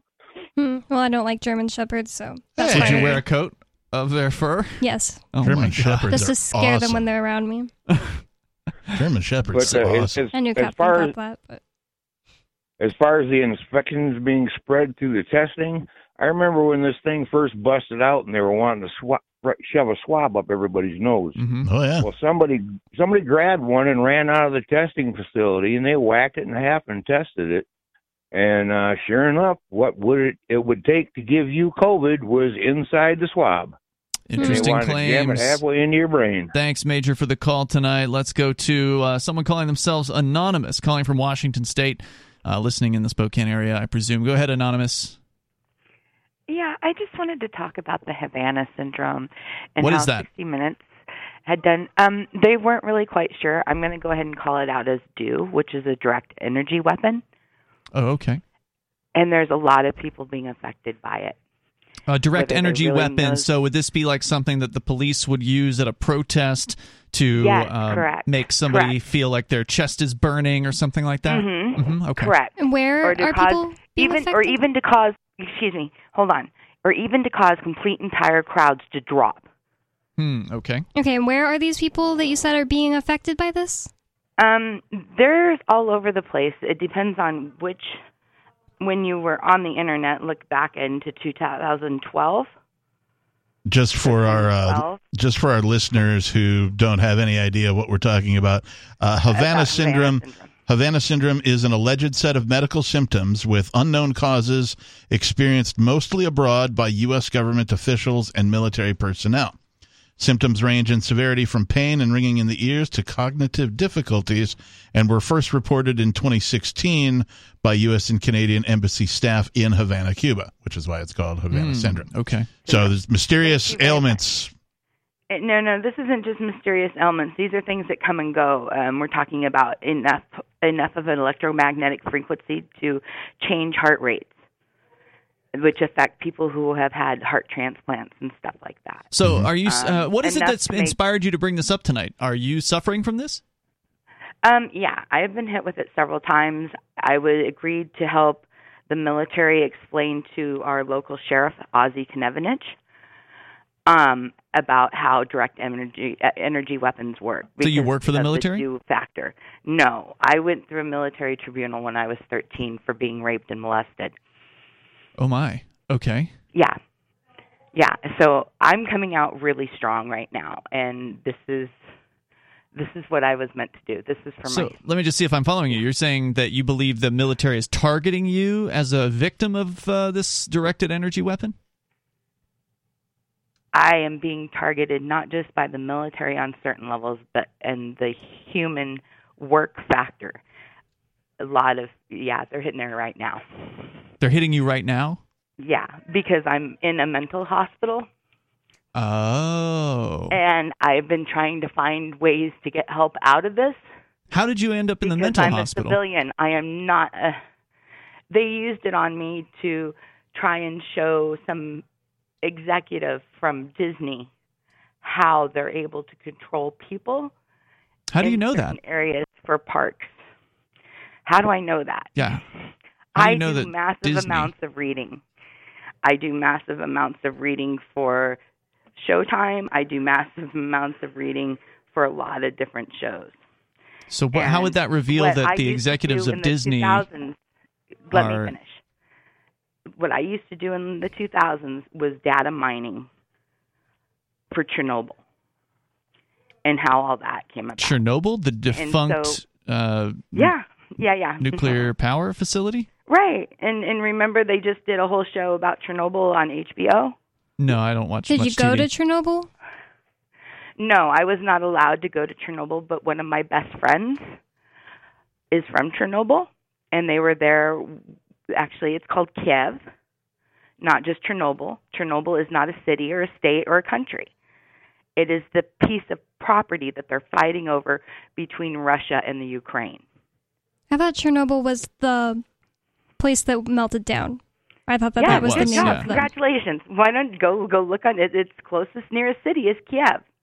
hmm Okay. Okay, so uh, so you worked for the Ukrainian government, was or No, I was a girl Friday for somebody who was a rear admiral in the Navy.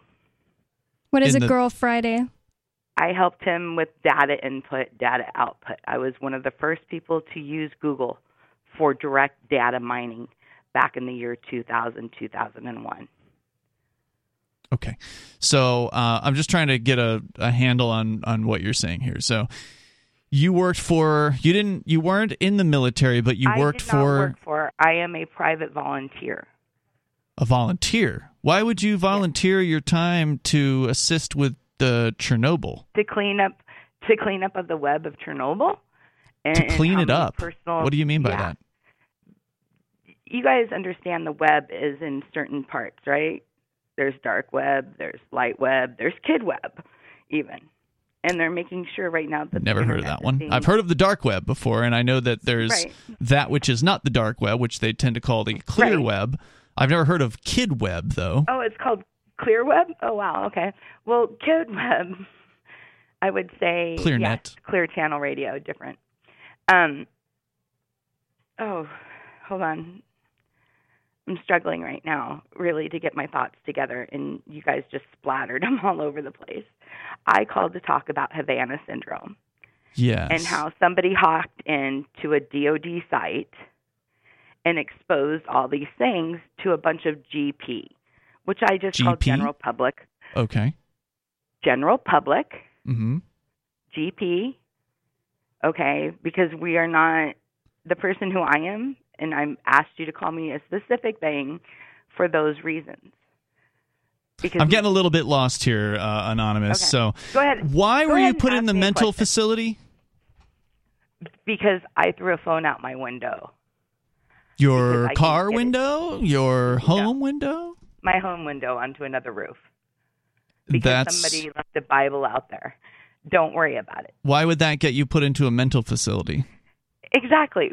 That's kind of what I'm asking. Why am I here? How long have Why you been there? here? I've been here almost three weeks now, Okay. and So I haven't been able to be online. they took you against your will, I presume, right? This was an computer. this was an involuntary commitment, as they call it. Yes, Mhm. yes. Now, in most Actually, it was voluntary at first because I didn't understand why I kept having these these glitches. I call them glitches. And so you voluntarily admitted yourself into a mental facility. No, Okay, you I just said you did. I agreed to go with the ambulance, and from the ambulance, they put me in the the mental hospital, not Mm-hmm. from me agreeing to go. Okay. Have you had any kind of court hearing since they have put you in there? I have another one coming up this week. So you've had more Monday than you've had a court hearing, and the judge uh, refused to let you out of the facility. right? Okay. And did they stay why? Uh, say why? This is, this is what I'm saying. I believe a lot of people like myself who have had these direct energy attacks due to us not following along with the government narrative that they want us to follow along with. Yeah. Uh, it's an interesting Okay, and theory, you and, uh, thank about- you, Anonymous, for the call tonight. There are a lot of people that are, you know, uh, paranoid about this kind of stuff, and it's like, you know, I- for all the people that I know that are anti-government, I don't know a single one of them that have been targeted by these directed. Well, also, I don't know a lot of people who are anti-government who volunteered to work with them. It's just like if you volunteer to work with them, they might do crazy stuff to you, and I could believe it. Uh, I, I do wish her the best at getting out of the facility, though. It sucks when people are trapped against their will. Yeah, good luck. Uh, there's more coming up here. Hour number three is on the way. You can join us on Free Talk Live.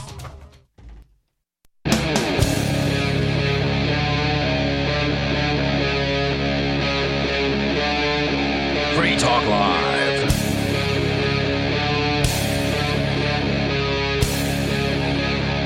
Free Talk Live. Coming up, we'll tell you about what the Chinese are doing to the Uyghur Muslims. I know, Captain, you had a story about that on the way here. We still have to get to that. Uh, but first, a little bit more about the insane lockdown going on in Shanghai on day number 22 in many parts of the city. The entire city is locked down. The guy we were reading some of the posts from earlier, Jared T. Nelson, he's on Twitter and uh, has been locked down with his family of four there, has been talking about it over the last several days. Uh, in detail. He did show a map from the Chinese government with all these little points on it of red and orange and yellow colorations. And of course the red means it's you know a lot of covid cases and then so on less and less.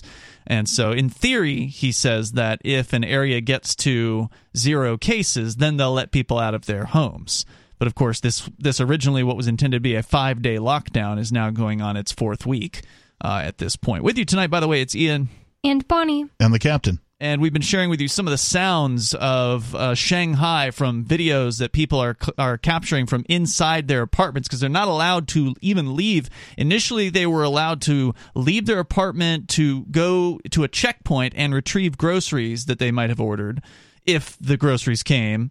Uh, but now they're not even allowed out of their house, with the exception of two people per building who are asked to volunteer to retrieve everyone else's groceries for them. That's the current status as of uh, the last 24 hours. They changed the rules on them. But we played some of the audio, which one of them was absolutely ha- just harrowing with screams and howls coming from all over the city. Somebody was it was nighttime, so sound travels uh, easier at, at night. Somebody recording out their balcony and just the the noise, the cacophony of just human suffering coming across was absolutely stunning.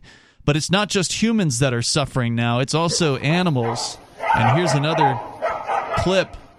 You've got five dogs tearing at a what I presume to be a corpse of a cat uh, in the streets in Shanghai. According to the caption, these are abandoned pets. Why were they abandoned? Well, because their owners were taken to quarantine centers. Oh, centers. good lord. So, for those dogs that haven't been put to death on the streets by the Chinese so-called authorities, which we were also talking about that earlier, they're they are apparently just killing people's pets out in the streets due to COVID. Uh, those that haven't been put to death, many of them are simply running wild in the streets and killing each other now at this point because there's no one around to feed them. Normally, you know, dogs get fed by people who Yeah. care about dogs. Even ones that are on the streets, people will stop, right? And they'll they'll they'll get some dog food, they'll put it down, they'll feed the dogs, but there's nothing like that right now. Man's best friend or not, uh, animals are self sufficient when the chips are down. Yeah, they're gonna do what they can to survive. Uh, and then there's another another video here of men with uh, with these hazmat suits on. Uh, cat, it's saying here, uh, ever uh, Scott underscore Wang underscore on Twitter says dogs are taken away by someone from the Shanghai government. So brutal. We don't know what they'll do to these dogs, but the old news that these people killed animals during this pandemic period in Shanghai has already told the truth. And then what you see happening in this video is these two men, they have like one of those little bucket trucks. I don't know what you. They kind of look like a, a motorized wagon, basically a long wagon, uh, like a three wheeler. And in the back of this, they're they're prodding and what appears to be a live dog with these metal tongs and dragging the thing across the pavement to put him into a uh, this vehicle with other dogs in it right now and they're just they're being as as awful as they can be to these animals. It's just absolutely horrifying. This is there's more than one video now. This you look in the mainstream media and you'll see stories about how one worker abused an animal in in Shanghai and the government says he went too far, but the reality of it is this is policy. It is policy to torture and abuse these dogs and take them from people's homes and put them to death. That's what's happening in Shanghai and there's more than one video uh, showing it. It's horrible. So uh, that's what I have uh, for for Shanghai. There's a little bit more, but let's get into what's going on with the uh, the Uyghurs, Captain. You've got an Well, update for us. So previously on Free Talk Live, we talked about the Uyghurs, which are a, uh, I believe, a religion, if I'm not mistaken, a specific subset of a They're religion. Muslim. And how the Chinese government had been specifically targeting them, Mhm. uh, shades of genocide. Putting them in re-education camps. Right. And then out of those stories came some stories of of some of those folks who had been put into these re-education camps uh, dying Mhm. uh, for unknown reasons. And some investigation Or never coming back. Some investigation showed that uh, they were likely being uh, harvested for Organ organs. Right. Uh, Mm. And because you know nobody seems to care about this particular subset of you know these religious people, that it was uh, hugely underreported. Well, Mhm. uh, this is from a website called, and I've never been here before, but it's called victimsofcommunism.org. Okay. Uh, from April 4th, Chinese transplant surgeons executed prisoners by heart extraction, a new study finds. Yikes. So. If that's the way you die, that's really terrifying. If if they don't mean that they executed them and then took their heart, I mean it's horrible to get killed. Yeah, you're saying but- they might pull the, out the heart live while Yeah. the person's alive. Oh my god. Because that's what it makes it sound like by that headline Mhm. executed by heart transplant. Today, a new research report on China's system of organ harvesting, authored by Victims of Communism Memorial Foundation, China, studies fellow and PhD candidate in political science at the Australian National University, Matthew P. Robertson, and Dr. Jacob Lavee, director of heart transplantation unit at the Sheba Medical Center in Israel, was published in the American Journal of Transplantation. The full report uh, they have a link to in this article. Together, the report authors examined over 120,000 Chinese language medical publications and uncovered evidence that medical professionals in the PRC removed organs from living humans for the purposes of transplants, in the process, killing them. Hmm. Oh my god. Well, you're not going to survive a heart removal, that's for sure. Many of the condemned are political prisoners and prisoners of conscience, hmm. according to the study. The analyzed papers illustrate how healthcare professionals become executioners. The examples uncovered in this report detail highly irregular practices by the surgeons while the operations take place, indicating that their subjects were still alive throughout the procedure. The study identified 71 papers describing procedures carried out in 56 hospitals in 33 different cities across 15 provinces, involving 348 medical professionals or researchers. That's uh, it's a policy if it's in that many places simultaneously. Uh, it certainly is. I mean, Yeah. you can't call it anything It's not a freak occurrence. These papers included cases where donors were intubated after they were declared brain dead, were intubated immediately before their organs were extracted, or were ventilated by mask only. And people here in the United States think that it's impossible or just a conspiracy theory that the hospitals were the ones killing people during COVID by prescribing them remdesivir Mm-hmm. and giving them the lung breather machine when they don't need it. What is that machine? Respirator. The when, respirator, right, When yeah, they yeah. don't need it, people think, oh, a doctor would never do that. Well, they did. Looks like in China, they've gone well beyond that and The practice of forced organ harvesting, which, uh, in my opinion, should never even be a term, forced organ harvesting, uh, breaks two long established taboos in medicine. The dead donor rule, which forbids extraction or extracting transplant organs from living donors, and the injunction against physicians participating in executions. These practices violate medical ethics and assault human dignity and the sanctity of life. Well, the physicians are going to do what they're told when uh, Chinese agents with guns come in and say, "You do what we say, or you get put to death." especially if for probably centuries, I don't know, the medical establishment has been controlled by the government. Only under a predatory government with little transparency, accountability, or rule of law could such practices persist. There's more on the way here. The number, if you want to join us, 603 283 6160. We're focusing on China here tonight, but of course, your calls are welcome about whatever is on your mind. This is Free Talk Live.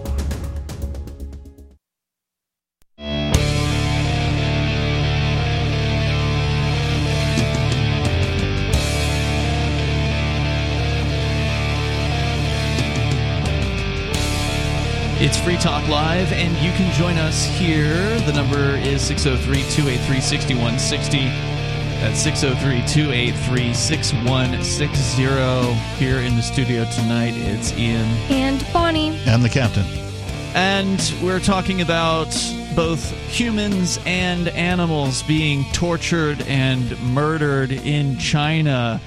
They, of course, have been torturing the and killing the Chinese Uyghur Muslims for a long time. They're they're people that tend to live, I believe, in the sort of the northwestern section of China. I As you think get you're over right. That's what I've heard. Kazakhstan and uh, in that that uh, that direction. Um, they've been rounded, rounding them up. They've been putting them in so-called re-education camps, and some of them never come back. And according to what you're sharing here tonight, Captain, some of them are actually having their hearts removed while they're still alive. And then presumably those hearts are being used to give transplants to Communist Party officials or something like that. That's the presumption. Yeah. Uh, Unless they're eating them or something even more bizarre. Well, and this article doesn't specifically mention the the Uyghurs, so Oh. I don't know like this could be anybody. How widespread this is. The first time we talked about it here on Free Talk Live was it was specific to the Uyghurs. Well, that's Now that's it's saying prisoners, so. Now, right now it's it's, just saying saying prisoners. and like oh, yeah, because you did say it was like 15 provinces, and I don't know how many provinces there are in China, but uh, Right, so so my guess is they had a uh, you know a beta program Mm-hmm. uh, you know they conducted with the, the the Uyghurs and that went so well that they've expanded that now to the general population. And so now they're harvesting organs from well anybody the state doesn't like apparently. 16 you said 15 provinces. The people's republic of china has 31 and it's kind of like the uh, the united states where the states are larger to the west. Yeah. uh, same thing's true in china. So the western areas of china which is where the muslims tend to live are much larger provinces. So if there's 15 we're definitely talking about just prisoners in general here at this point. So the article continues uh, China in recent years has developed one of the largest and most sophisticated systems of organ transplantation in the world, with wait times far shorter than most in other countries. Huh, wonder why. The PRC maintains that as of now, all organ transplants are from willing donors, but the numbers appear to be falsified, according to Robertson and Lavee's previous research. Oh God. Moreover, hospitals continue to advertise short wait times for organ transplants, and websites continue to advertise commercial organ transplants to tourists. This Wow. suggests that voluntary donors are likely not the only source of organs at present. Wow, they're just like calling up the prison and have them send somebody over fresh. I like there's one thing to be said for like the free market, Mhm. right? If you get two of a thing, right, and maybe you give one away, it helps a guy, or maybe they're willing to pay you for it, Like a know? kidney or something? Yeah, something like that. Like there's one thing to be said for that type of a transaction. Mhm. It's a private transaction, completely voluntary. Everybody knows the risks up front. You've been checked out, you know, that kind of a thing. There's one thing to be said for that, but it's a whole different thing for people to have organs harvested from them uh, involuntarily and then of Yeah. course dying as a result Well, we're not talking about a free market here. We're talking about China, which is a communist country. correct and then of course they're advertising so they're acting in a a a market way by advertising right uh, that oh yeah come to china we'll get you the organ you need oh you need that spleen you need that heart yeah come on over we got it for you Yeah. Come on down to used wands, you know, that's uh, W O N, not J U A N, Mm. right? Used well, to wands, used organs. These Scary. findings, anyway, have dire implications not just for the healthcare system in China, but for the world. China has become a center of medical tourism, Mm-hmm. broadcasting advertisements for guaranteed, ready to go transplants in many languages. In no other country could someone expect to order an organ and have it ready when they arrive. In addition, China's increasing influence on world health healthcare institutions means that doctors in the West may unknowingly become implicated in covering up Beijing's atrocities. Hmm. How's that? If the COVID pandemic has shown anything, then it's the implications of China having a leadership role in the World Health Organization and other such international healthcare bodies.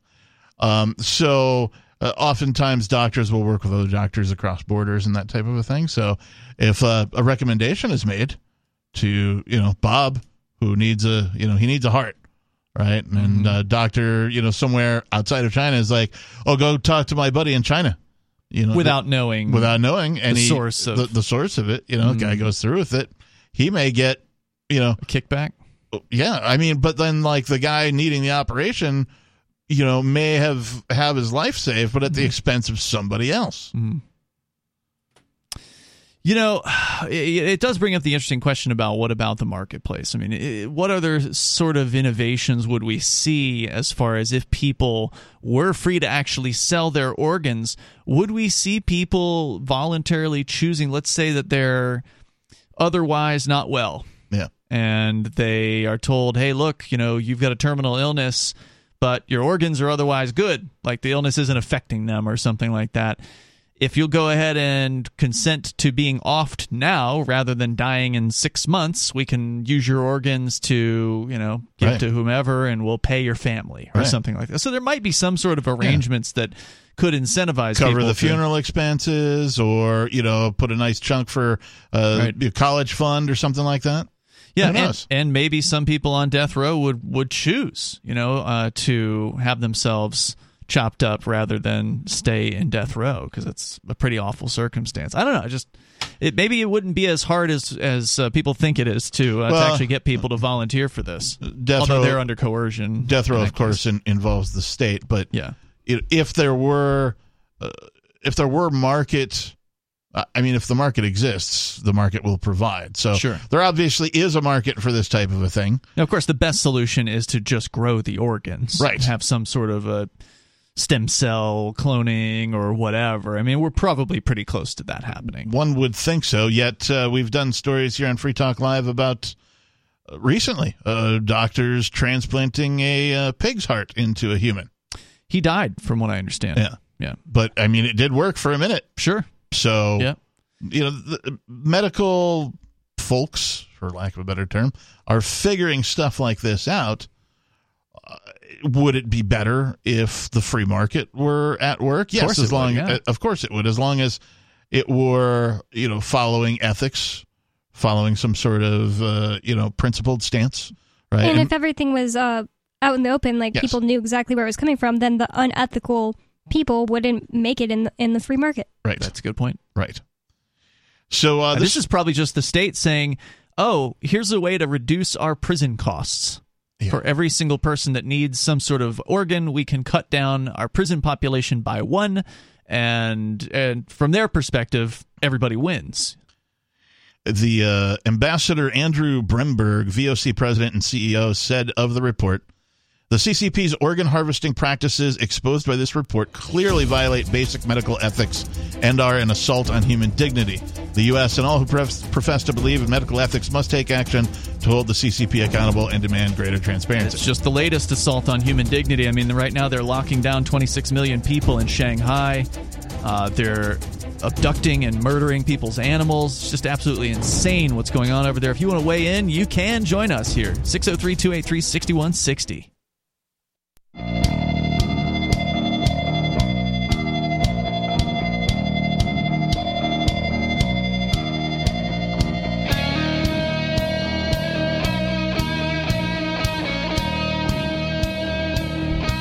It's Free Talk Live. You can join us here. The number is 603 283 6160. That's 603 283 6160. In the studio tonight, you've got Ian. And Bonnie. and the captain. Uh, we will take your calls and thoughts about whatever's on your mind. Also, want to invite you to PorcFest, the sixth annual PorcFest. It's a decentralized libertarian camping event that happens in the beautiful White Mountains of New Hampshire at Rogers Campground, same place it has always been. It'll be the week after the Porcupine Freedom Festival this year. And the Porcupine Freedom Festival is oversold at this point. They have sold more than the number of tickets than they sold last year. They've gone past their limit. I don't know when they're going to cut off the sales, but it's Yeah, probably I soon. last year they were complaining that there were too many people there taking up the facilities, stuff like that. So I don't know they were going to sell more tickets this year. They are going to sell uh, more. I don't know whether the uh, the cutoff has happened yet. It's going to be a huge event. There's definitely no doubt about that. Uh, apparently, there's now an aftermarket. So Yeah, I was going to say they they did have shut it down. invent a secondary market last year uh, when they did you know sell out so to speak. Uh, they had a problem with like folks trying to sell their tickets to other people and those people getting in. So they developed a. It kind of mimics the sport markets, right? Mhm. When you know you try and buy a ticket to a sporting event, oh, they're all sold out. You go to the secondary market. It's kind of like that, where people who bought their tickets for the Porcupine Freedom Festival. Uh, and like, oh, I can't go now. I changed or Sure, like my job happens. says I can't. Whatever, you know, family. Yep, you know, something comes up. Something comes up, and so now there's a secondary market for folks who you know maybe didn't get in on the original sale. They can go to the secondary market. I think they facilitate that all through social media, on like the Facebook. I yeah, I don't know. But you can see that over at porcfest.com on the tickets page. They've got links there. Uh, but you don't need a ticket for PorcFest. It's just open. Uh, as all you uh, all you got to do is have a camping site, an RV site, or a motel room with Rogers Campground. And you can do that by contacting them directly at Oh, yeah. Rogers Campground. They've got a website, they've got a phone number. You just get your campsite and you're good to go for PorcFest. Make sure you get it between June 27th and July 3rd. That's when most of the PorcFesters will be there. But again, it's a completely unofficial, decentralized event. There's no organizer, there's no bureaucracy, there's no central community or committee or whatever.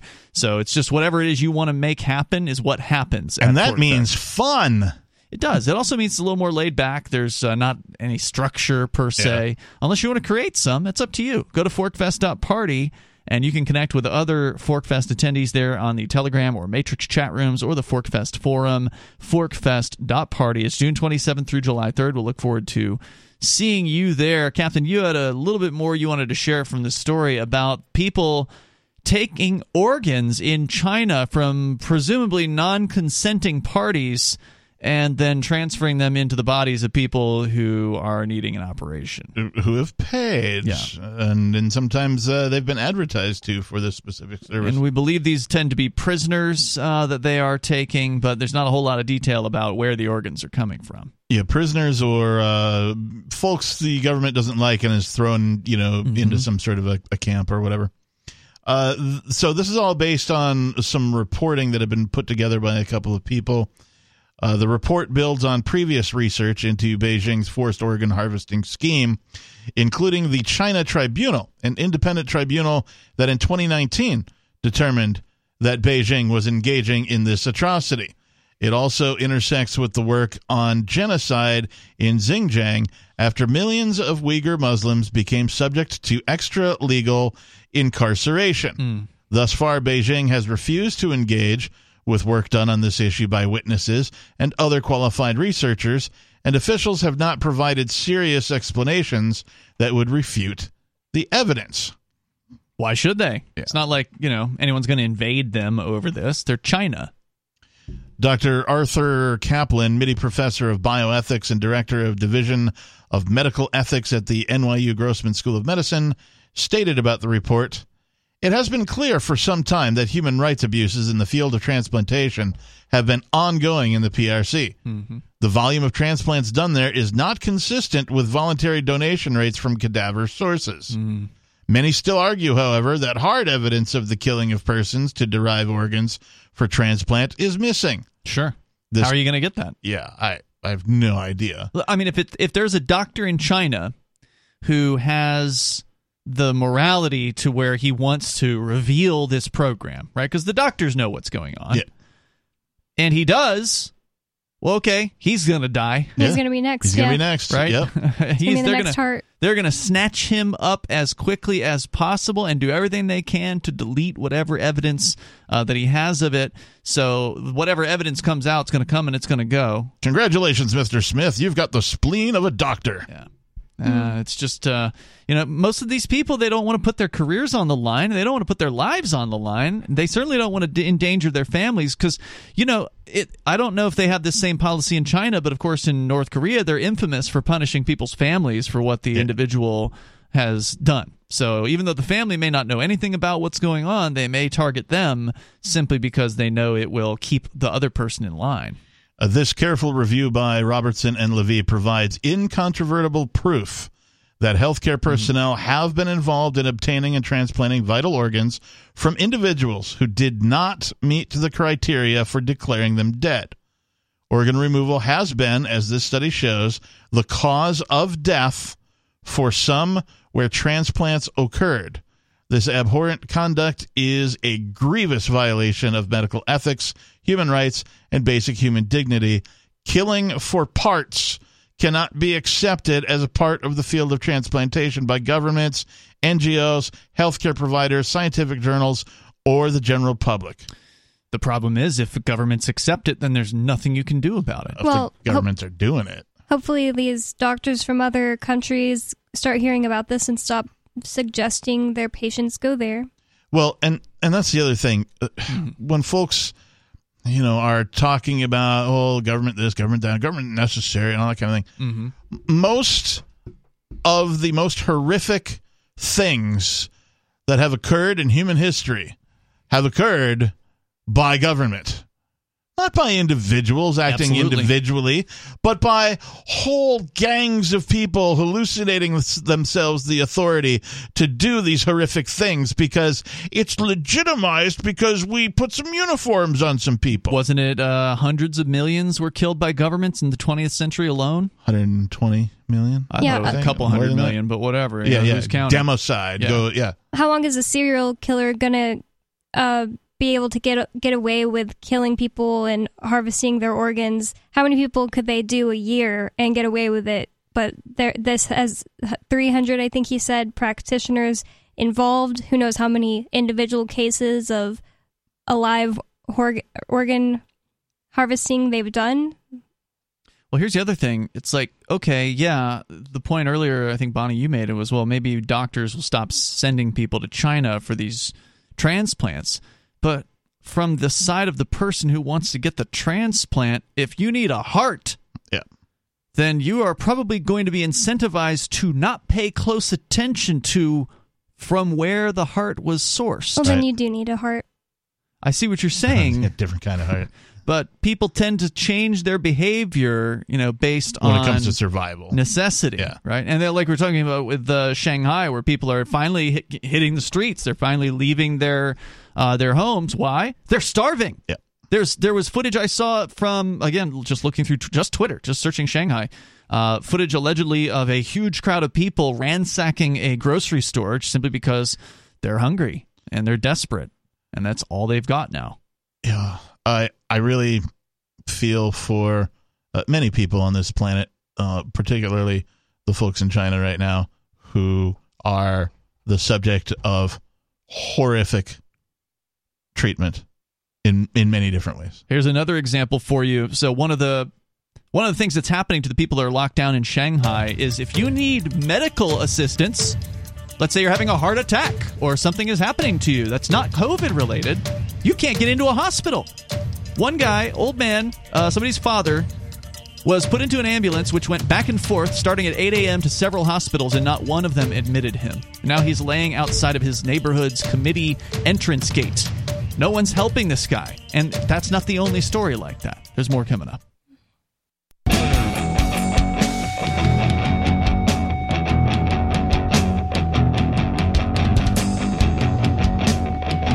Free Talk Live. We have just enough time for you if you want to get on the line with us. The number is 603 283 6160. That's 603 283 6160. Joining you tonight is Ian. And Bonnie. And the captain. You can join us online anytime you want. Just head over to freetalklive.com. We got a video site. It's called Odysee. We stream live to Odysee every single night. And that means you can also watch the videos at your leisure on demand anytime you want. Just go to video.freetalklive.com and you can do that there. And follow our channel, please, at video.freetalklive.com. Because we're kind of odd, you see? There you go. Uh, Odysee. Uh, video.freetalklive.com. We've been talking a lot about Shanghai tonight, uh, sharing some crazy stuff that we're seeing happening on social media. That's where you have to go if you want to get the real story about Shanghai. The mainstream media is whitewashing this, they're ignoring it. Uh, If you want to see what's And- happening, you got to see the footage. And like it's it's 2022, right? Isn't the year? Look at your computer. it okay, is. Just want to make sure. make sure I didn't have like a uh, uh, what do you call it? The Berenstein Bears. Uh, Mandela Mandela effect. Yeah, effect. that's Yeah, right. Make sure I didn't travel through it to another dimension today. I was about to say like an aneurysm. you didn't have like a, you know. okay, a little different. but it's it's 2022, and here we sit. There are multiple, like every form of government, really is just a horrific version of government. Uh, they only use one thing to get their way, and that's violence and coercion. So, like, they're all horrific uh, ways of organizing society, supposedly, which they don't do, Hmm. uh, or if they claim to, they do a poor job. creating disharmony. Yeah, th- and this organization type is responsible for all of the largest and most heinous human atrocities of all time throughout all of human history. But we need government, Captain. no, we don't. But we've always had it. Who will build the roads, Ian? Well, guess what? But I People. can't I can't imagine any anything different. So Captain, we need them. But what about the military? Uh, just because somebody's imagination is limited doesn't make the largest, most murderous, and uh, anti-human organization type uh, that has ever existed uh, deserves to exist. Captain, we just need to elect the right people. Yeah, how's that going? It's worked so far, Terribly. hasn't it? It's terrible. The whole system is garbage, and no changes Yeah. to it And- are going to make it any and, better. And and who decided that a popularity contest is the best way for society to uh, sort of uh, uh, you know make its way? Like They how, did. How did how did that even like? What a horrible idea! And like they can't even do that right, right? Something like uh, uh, what are these uh, crappy TV shows? The The Voice and uh, American Idol. American Idol, and the the singer, whatever these are, right? They do a much better job of having an election than the government does. Sure. Just as a process. Now, uh, you combine that with, of course, uh, the fact that governments use only one thing, and that's violence and coercion. uh, to get their way, I can't see any reason for it to exist. And if the government does end up doing something positive somewhere along the line in its life, uh, it doesn't excuse all of the horrific crap that they're causing. Solid rant, Captain. Let's go to Stephanie on the line here. Stephanie, you're on Free Talk Live. Yes, hello. Um, I'm sorry, I'm coming in late. I just discovered your uh, radio show, and uh, I caught the tail end of some conversation about uh, crypto. I hope it's okay if I just go back and ask you one question. Sure. Have you have you discussed the possible future reality of the government taxing crypto? Oh, they already are trying to do that. I believe the they put some question on the IRS forms fairly high up about people buying crypto. They want them to somehow calculate how much they've either gained or lost off of whatever crypto that they've purchased and then pay the IRS capital gains tax on that. So they're already working on that. Yes. Well, you know, that's something to consider as a contraindication for that for crypto. Oh yeah, they're they're trying everything they can to scare people away from cryptocurrency. There's absolutely no doubt about that. Uh, but the reality is, there are ways to purchase crypto that are sort of off the books. Uh, you can buy from other individuals who will, you know, voluntarily sell it to you. That way, there's not some sort of paper trail.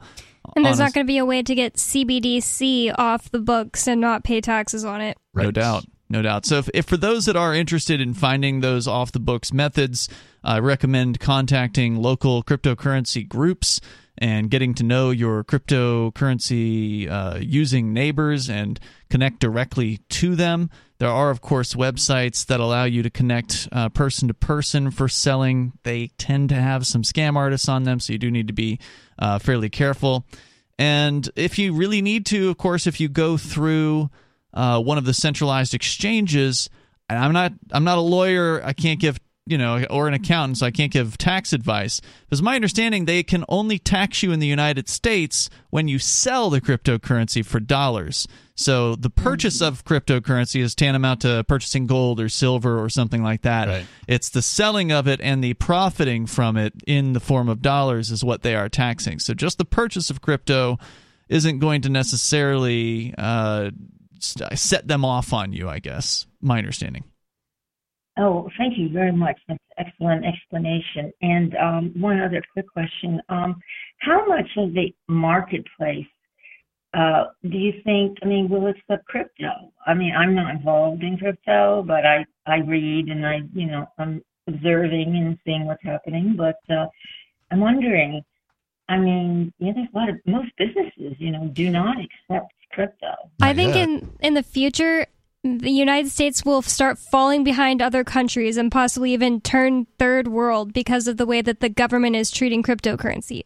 Other countries are not treating cryptocurrency the same way. Some are treating it just as badly. Like um, in the EU, a lot of their countries are doing uh, They're cracking down. cracking down on, on cryptocurrency. But all I can see is that governments who don't understand the value of crypto for their citizens are leading their country into third world uh, conditions. That's a good point. And there are a few bright Yeah. spots out there. Uh, St. Kitts and St. Martin are two islands that are very highly uh, cryptocurrency accepting places. Uh, specifically, Bitcoin Cash has been spread around there quite a bit in just recent months. Uh, there's some pretty exciting stuff happening there. Of course, uh, New Hampshire has a couple of little cities, Keene and Portsmouth, where there's uh, several local businesses, maybe over a dozen here in Keene, I think so, uh, that accept crypto. And we're a small town, so you know it, it, it's a large number. And that's why I us. want uh, New Hampshire to secede from the Union so we don't have to be involved in whatever the United States decides to do with cryptocurrency. But Stephanie is right in that it is hard to find in most places local businesses that accept cryptocurrency. And Well, that's because there just aren't enough people who value the idea of using crypto as a currency. If you're interested in freedom and survival, maybe you should move to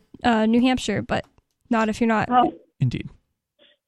Well, you know, it's I think it's difficult for everybody today, uh, you know, trying to figure out what is the best move in so many areas because it's just so complex, everything's so complex, and we all have our individual circumstances. No doubt, Stephanie. I think uh, the the the worst move, of course, in my opinion, is to stick with the dollar because you know that they're going to keep inflating the money supply. That's the game with the dollar. That's what they do.